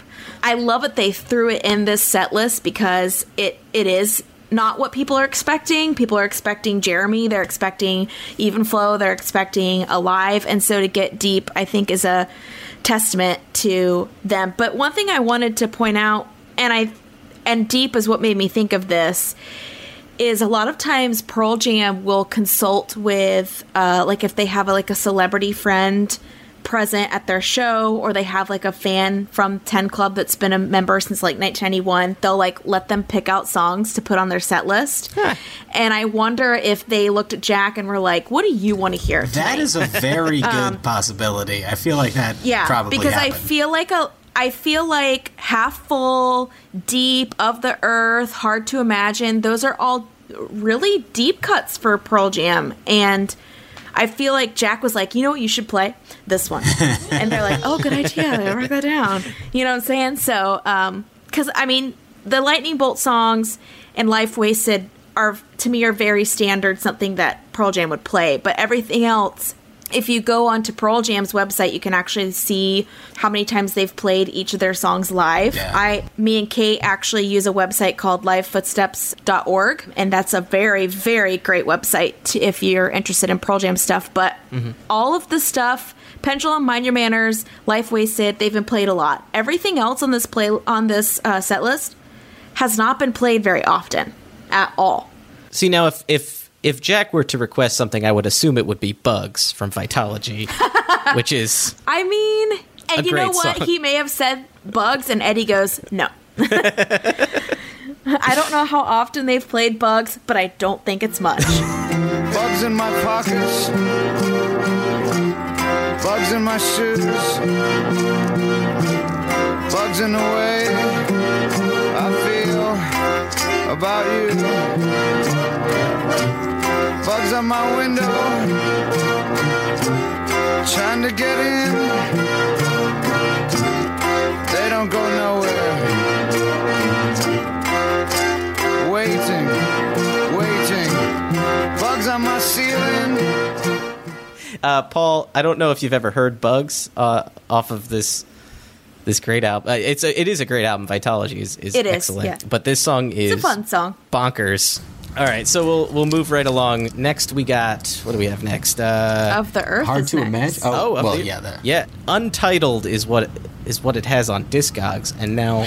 Yeah, there's. I read about that actually. There's like on the record. There's like uh, I don't know if it's like a hidden track or whatever, but there's basically like a couple of grooves where it's just like crowd uh, noise, and that's what that is. I've also seen lots of yeah. complaining so. on Discogs about popping and hissing where the orange meets the black on the, the actual record itself, since it's a split color or something. Oh, really? Yes.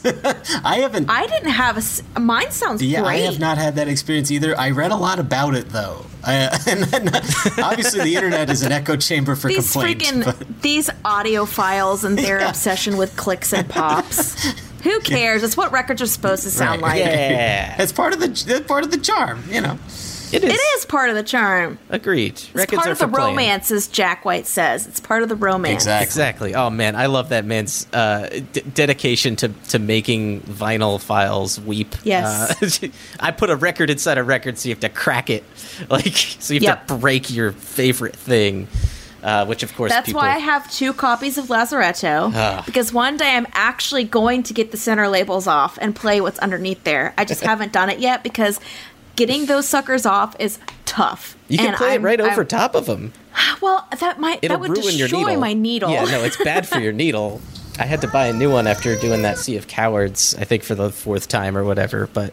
Was it worth it? Yeah. No, not really. thirty bucks? No, no, I don't need to spend that. For oh, that. See, my needle's one hundred dollars, so Oof. I can't do it. I can't. Well, you also own can't. a record store, so I feel like you have to have the, the good equipment. Yeah, you're not playing it on a Crosley, I'm assuming. Yeah, I have to have more yeah. top-of-the-line stuff, yeah. Yeah, my needle cost me one hundred dollars in oh replacement, gosh. so sorry, Jack, I just can't do it. Yeah, that's fair. So, Of the Earth, which is the, the next song, uh, yes. featuring Jack White, coming mm-hmm. up on stage, locking eyes with Mike McCready, both of them going back and forth. I love this song a great deal. It's and great. I, it's fantastic. It's surprising to me that they haven't found a place for this on an album, and I feel like at this point, they're not going to put it on they're an not. album. They're not. I don't yeah. think they will. Well, this was an outtake from the Avocado era, mm. so it didn't start getting played live until the late twenty ten-ish. Um, I think that actually, yeah, I wrote it down. It first debuted in two thousand ten. Okay. I tried to find some information on this song because I'm like, surely Ed or Stone has talked about this at some point, but there were, I saw one random person on, on uh, Reddit say, Eddie said one time about this song, but I can't remember the quote, but I'm just going to say it anyway.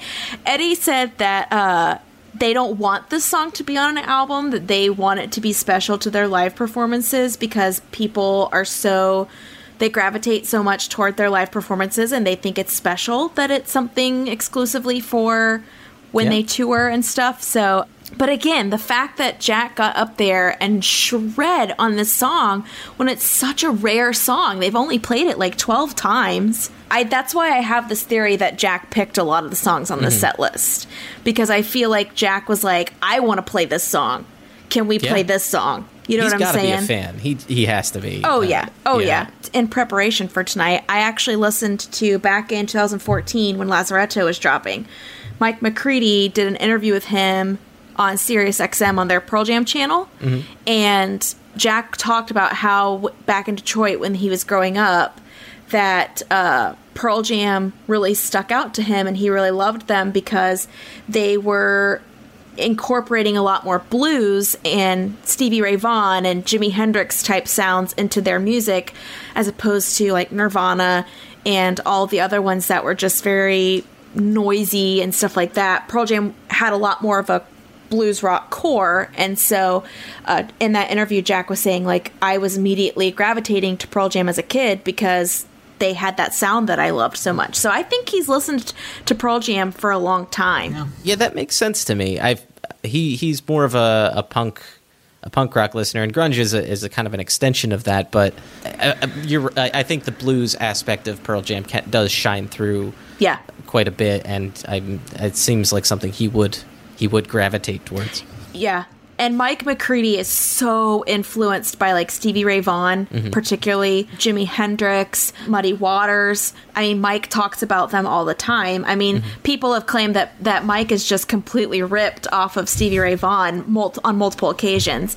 And and Stevie Ray Vaughan is a phenomenal blues guitarist. So, yeah, they definitely, I mean, you, even back to Ten, you can hear a lot of his blues influence kind of throughout each song. And, and again, that's what makes Pearl Jam so special to me is that whereas Nirvana and, and even Soundgarden and Alice in Chains, they kind of they're encapsulated in that time period. I feel like Pearl Jam kind of pulls that apart and, you know, is still super relevant to rock and roll today. Yeah. They've really outlasted the grunge wave. Like, oh, Alice in Chains has tried, uh, but their sound is, is a little more difficult for me to, to kind of get in, like, into. And Pearl Jam really does transition well throughout the, the decades. Yeah.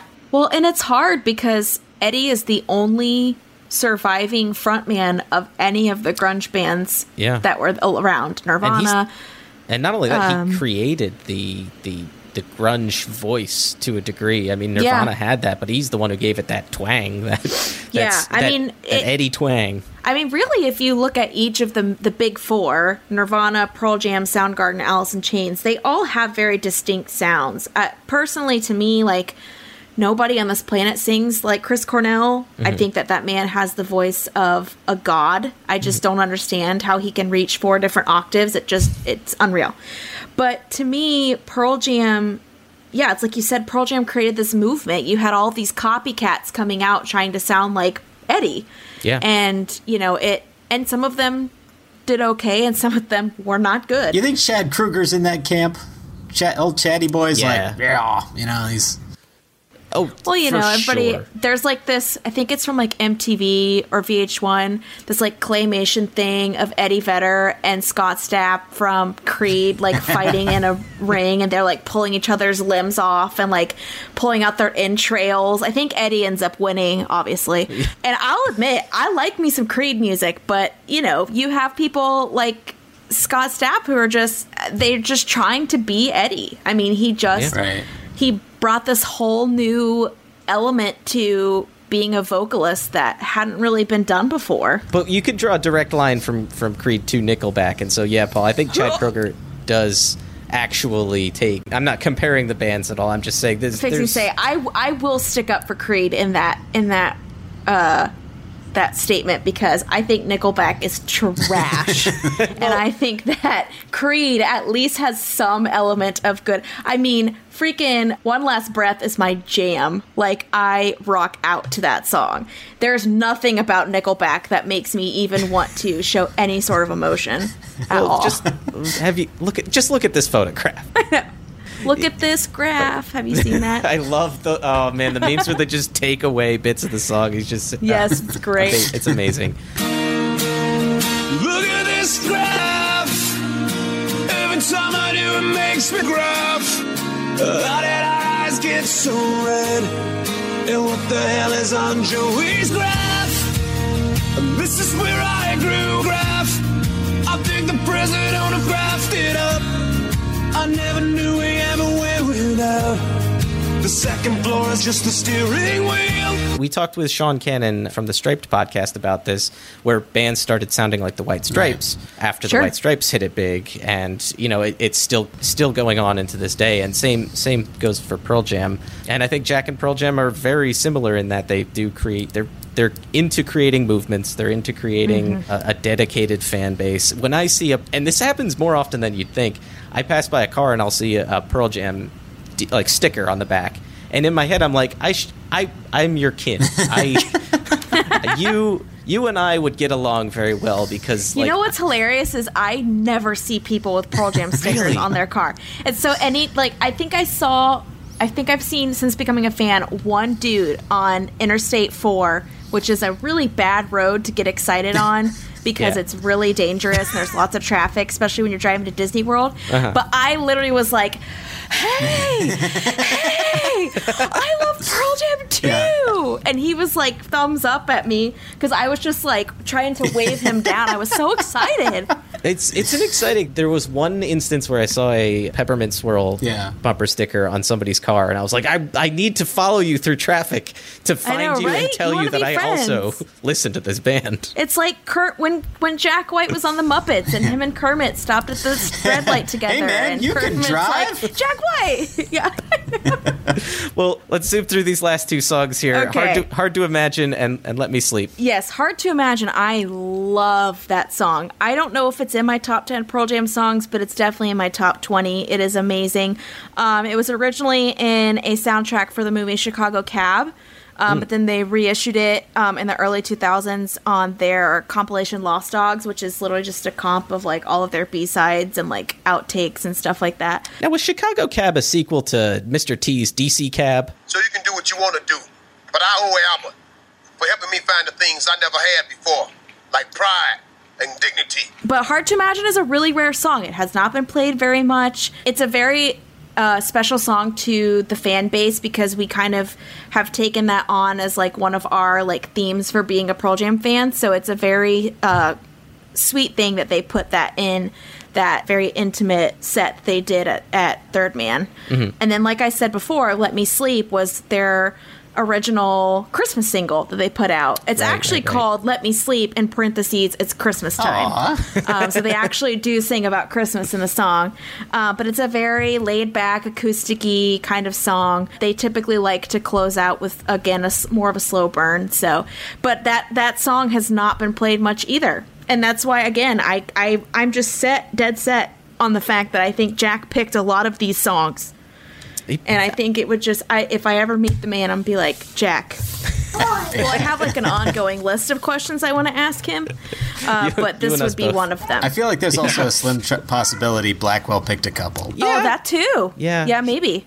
He's got he's got an ear for this stuff, and he, he knows rarities. So so I know that you guys have talked to him before, and I was when I told my husband I was coming on to this podcast, I was like, they've interviewed Ben Blackwell. And he's like, okay. And I'm like, you don't understand. That's like this close to Jack. And we actually, last time we were in Nashville in September of last year, we went up there for our one year anniversary. And we just happened to be in Third Man when the lady was like, hey, we actually have like three more tickets left for our uh, facilities tour if you guys want to come on. It's like twenty dollars person. If, of course, my husband couldn't throw the credit card at the woman fast enough because I was just like... So anyway, we were sitting in the Blue Room, actually. We had gone in there for her to show us everything, and Ben walks in nice. to like do something, and I, I literally like slapped my husband on the side. I'm like, oh, it's Ben Blackwell. And he's like, who's that? And I'm like, I was like, the closest thing to Jack White you could get. And he's like, okay. So, uh, when I explained to my wife that yeah. we were going to interview Ben Blackwell, she I, and I was I like paused and I was like, okay, this is exciting because, and she's like, no, no, no, I'm married to you. I have a, an understanding of Ben Blackwell at this point. It's fine. Yes. Yep. Yes. Yep. Yep. So it's very exciting. That's so cool. Did you yeah, get a chance to I, talk to him when you were there? No, they had just had a show there the night before. I can't remember who was there. And so he was kind of like directing people to oh, yeah. kind of put things away and stuff. But he kind of stood in there for a couple of minutes while the girl was telling us about the history of the room or whatever. And I was just like trying not to be like, stare at him from behind. I was trying to like focus, but I really just wanted to be like, hey, hey, hey, is Jack here? He is he is super nice. Like if you're ever there again, he is always ready to talk to to fans and sign stuff. That dude is is the best. Um, yeah, him and well, Swank it's, are both. It's my dream to work there, so one yeah. day. They're good people, and, and Olivia Jean is very kind to us, and you know, made Jack listen to our podcast in a car, so we're you know we're thrilled. Stop yeah. it. That will, just so y'all know, that will never happen for me. Well, Pearl Jam will know. never listen to my podcast, ever. Uh, and you, you know, I'm okay with it. What you gotta do is find someone who's close to Eddie, to Ed, as I know. Says, and have so. have them do what everybody does to get people to listen to podcasts. Trap them, Trap in, a them in a car. Kate's boyfriend, actually, he has a friend that works for Pearl Jam. Ooh. And so, yeah, we've always been like, can he, can he do? And it's just very like, I feel like if they found out about this, because there's me and her, Single Podcast Theory, Live on Four Legs, the Better uh, Band Podcast, and the Jamily Matters Podcast. So there's five wow. of us. There's five. Actually, and then the Wishlist Foundation has their own too. So there's six that's of us. Lot. Yeah, it's a lot. And I feel like if they knew that all these people were sitting down to dissect their music, I think Eddie would find that the most fascinating thing in the world. They, I mean, and I feel like know. they would want to be a part of it. It's just getting on the right ladder to climb up to get it to them. Yeah. Whereas with Jack, I feel like Jack is actually very, surprisingly enough, I feel like I know quite a few people and like two or three people in my life, which is way more than I ever thought, that are like, that have met him, that have spent time with him. And so he seems much more tangible and reachable than, than Pearl Jam is. And, that, you know. Yeah, I think. I, I, and I love Pearl Jam so, so much. But when it comes to the dudes of Pearl Jam, if I had to choose between meeting them and meeting Jack, I would meet Jack. Oh, so. Wow. Wow. That's. That's yeah. that's coming. He, that's high praise coming from someone who hosts a Pearl Jam podcast. Yeah, well, like I said, he's not just a musician to me. He's he's shaped a lot of my life, because without him, I, I don't know that I'd have my record store if it weren't for my love for Jack and, you know, getting to know Third Man and stuff like that. I just think that I wouldn't be where I am now without him. So, uh, thank you for being on the front lines of getting music, tangible music, in the hands to people with your record store. That's awesome. Thank you, thank you, thank yeah, you. It's a it's a fun job. I think this is a a, a great note to, to end this interview on. Thank you for joining us so much. Yeah, thanks, Jesse. Oh, well, thanks for having me. Uh, yeah, is is there? I mean, obviously, there's the Porch Podcast. Everybody should go out and listen to that. It's uh, it's funny, informative. It's a comfortable show to be in. Like I, I was, I put it on in the car, and I'm like, oh, this is great. It, it's it's it's amazing. So. Thank People you. should listen to the Porch Podcast. It's available everywhere, it seems. You guys yes. do YouTube and, and SoundCloud and Spotify and all of the ways to find podcasts. Is there uh, is there anything else you'd like to plug? There's your, your record store in, in Lakeland that everyone should visit. Uh, yeah, if you're ever in Lakeland, come visit Jesse Carl Vinyl. I will be there. I am always there, forever, every day of my life. The life of being a small business owner.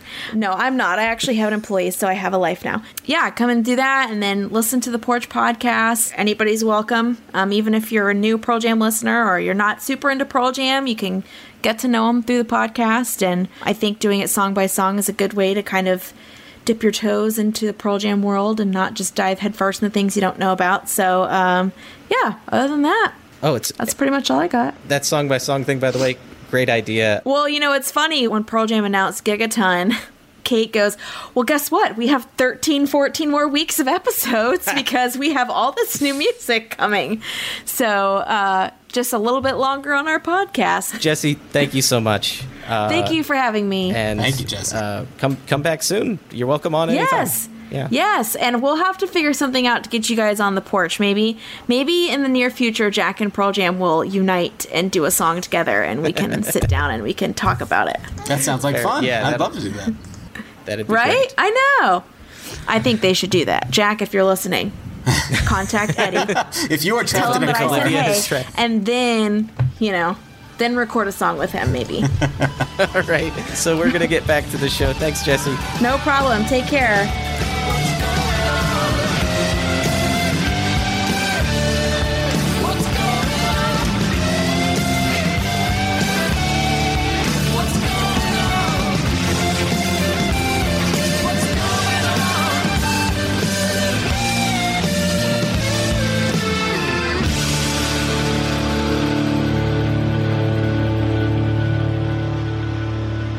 Learned a lot about the Pearl Jam. We did. Oh, so tasty. We'd like to thank you all for joining us this episode. It was a lot of fun. And we'd also specifically like to thank our Patreon patrons, the people who help keep the lights on, help support this show.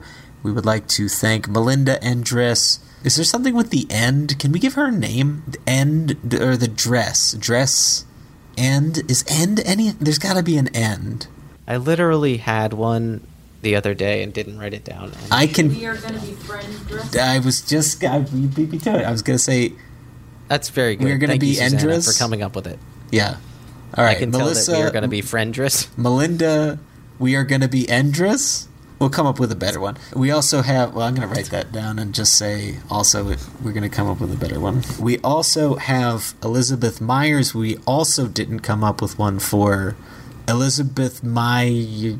Doorbell Meyer Eliz- Ellison Dryers Fires. Is there rolling in on a burning Myers? That's good. Okay. It's also bad, but it's good. It's not good though.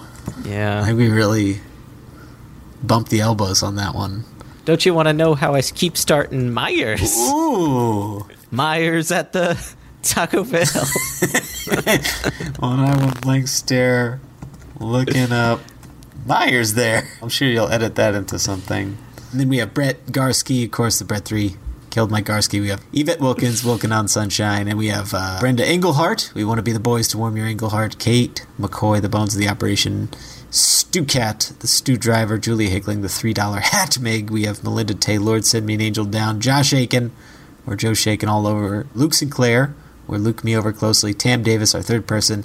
In Spirit Every Week. And a new one, James. We're very excited about this one. Michael mm-hmm. Brookfield is a new patron this week. We're very excited to see Michael added to the list here. We're going to have to come oh, up with boy. a pretty... Oh, no. I mean, oh, we did geez. two this episode, and both are bad, so maybe we want to wait on Michael's till the next one. Okay. So thank you to all our Patreon patrons. If you'd like to become one of those and hear us stumble through an awkward segment about you, we can do that. It's easy.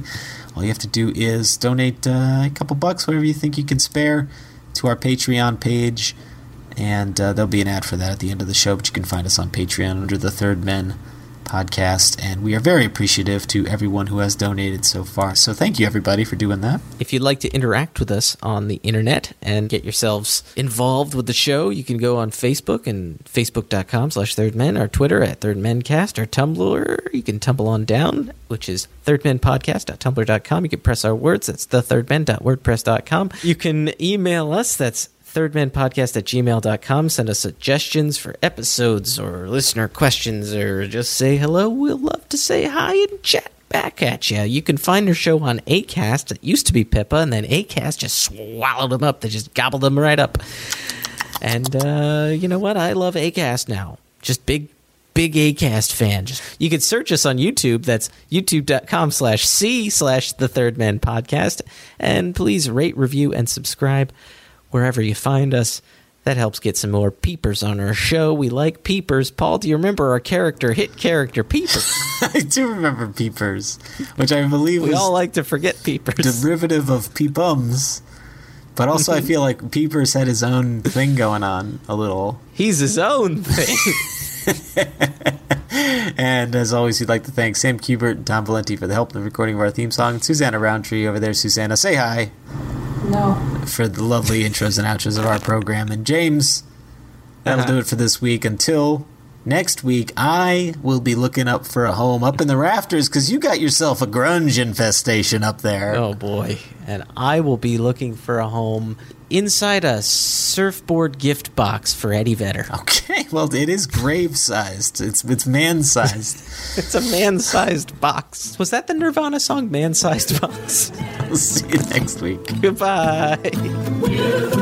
For more information or to contact the show, visit the third men dot wordpress dot com or email at thirdmenpodcast at gmail dot com. Also visit at thirdmencast on Twitter and search The Third Men on Facebook. See you next time. We're the Third Men.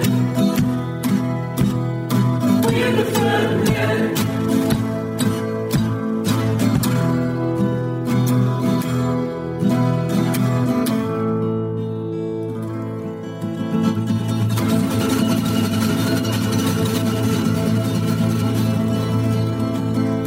Paul, show. That was a bit of a burp. Paul, is is there? Fell in love with the show.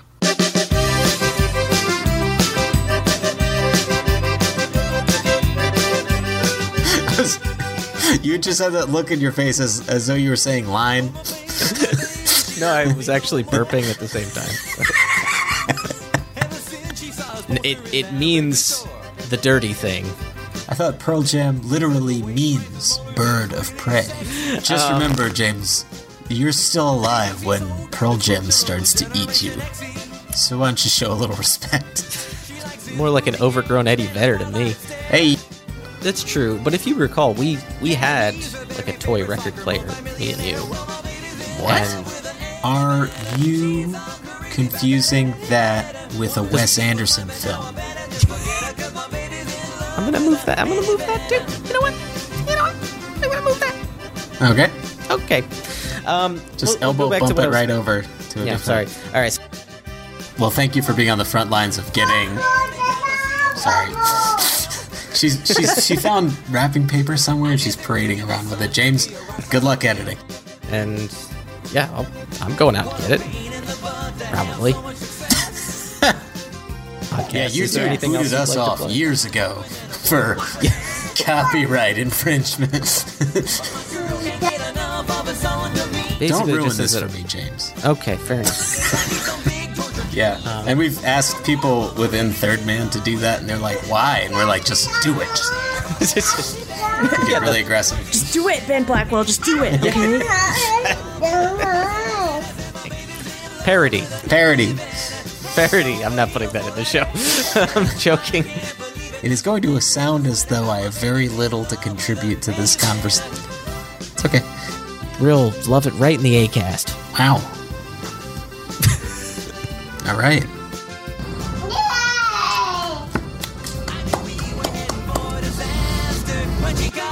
Yay! Dope ass deep cut, James. Why? Oh, there's James. I thought we lost Sorry, him for a second. No, I'm here.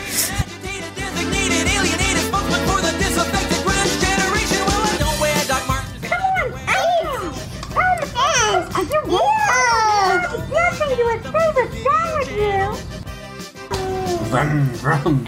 And then James may be taking a lot of the lead with this one, depending on how active this one is. I apologize. Uh, okay. Uh, we'd like to... Paul, you good? James, you run with right. it. I'm going to hop in. yeah, this this baby's... The, we're in meltdown mode over here. So we're, sorry. She's all crazy about that Eddie Vedder. One she was mine, but now I better just forget her, because my baby's in love with her.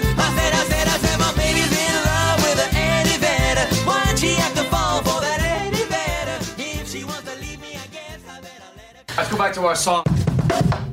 Hey everybody, Paul here with a quick message for you. As James and I mentioned many times on the show, this podcast is one hundred percent not for profit and a labor of our love for music. We pride ourselves in bringing you interesting, timely content as we have these past one hundred plus episodes. Podcasting is, however, a weirdly expensive process, and we actually lose money on hosting, time, equipment, advertising, and all the other little things that we need to do to make these shows for you. So, to help break even on some expenses like those, James and I I have set up a Patreon account where you can, if you like, chip in a few bucks to help keep the lights on. It can be as much or as little as you can swing, and all donations are greatly appreciated. The last thing we want to do is hound anybody for cash, so just know that listening to our show is always payment enough. But if you would like to help us out, that would be amazing. All right, it's all from me. Remember, you can head to patreon.com slash Third Men Podcast, and a huge thank you. Thank you to everyone who's donated already. All right, everybody. I'll see you on the show.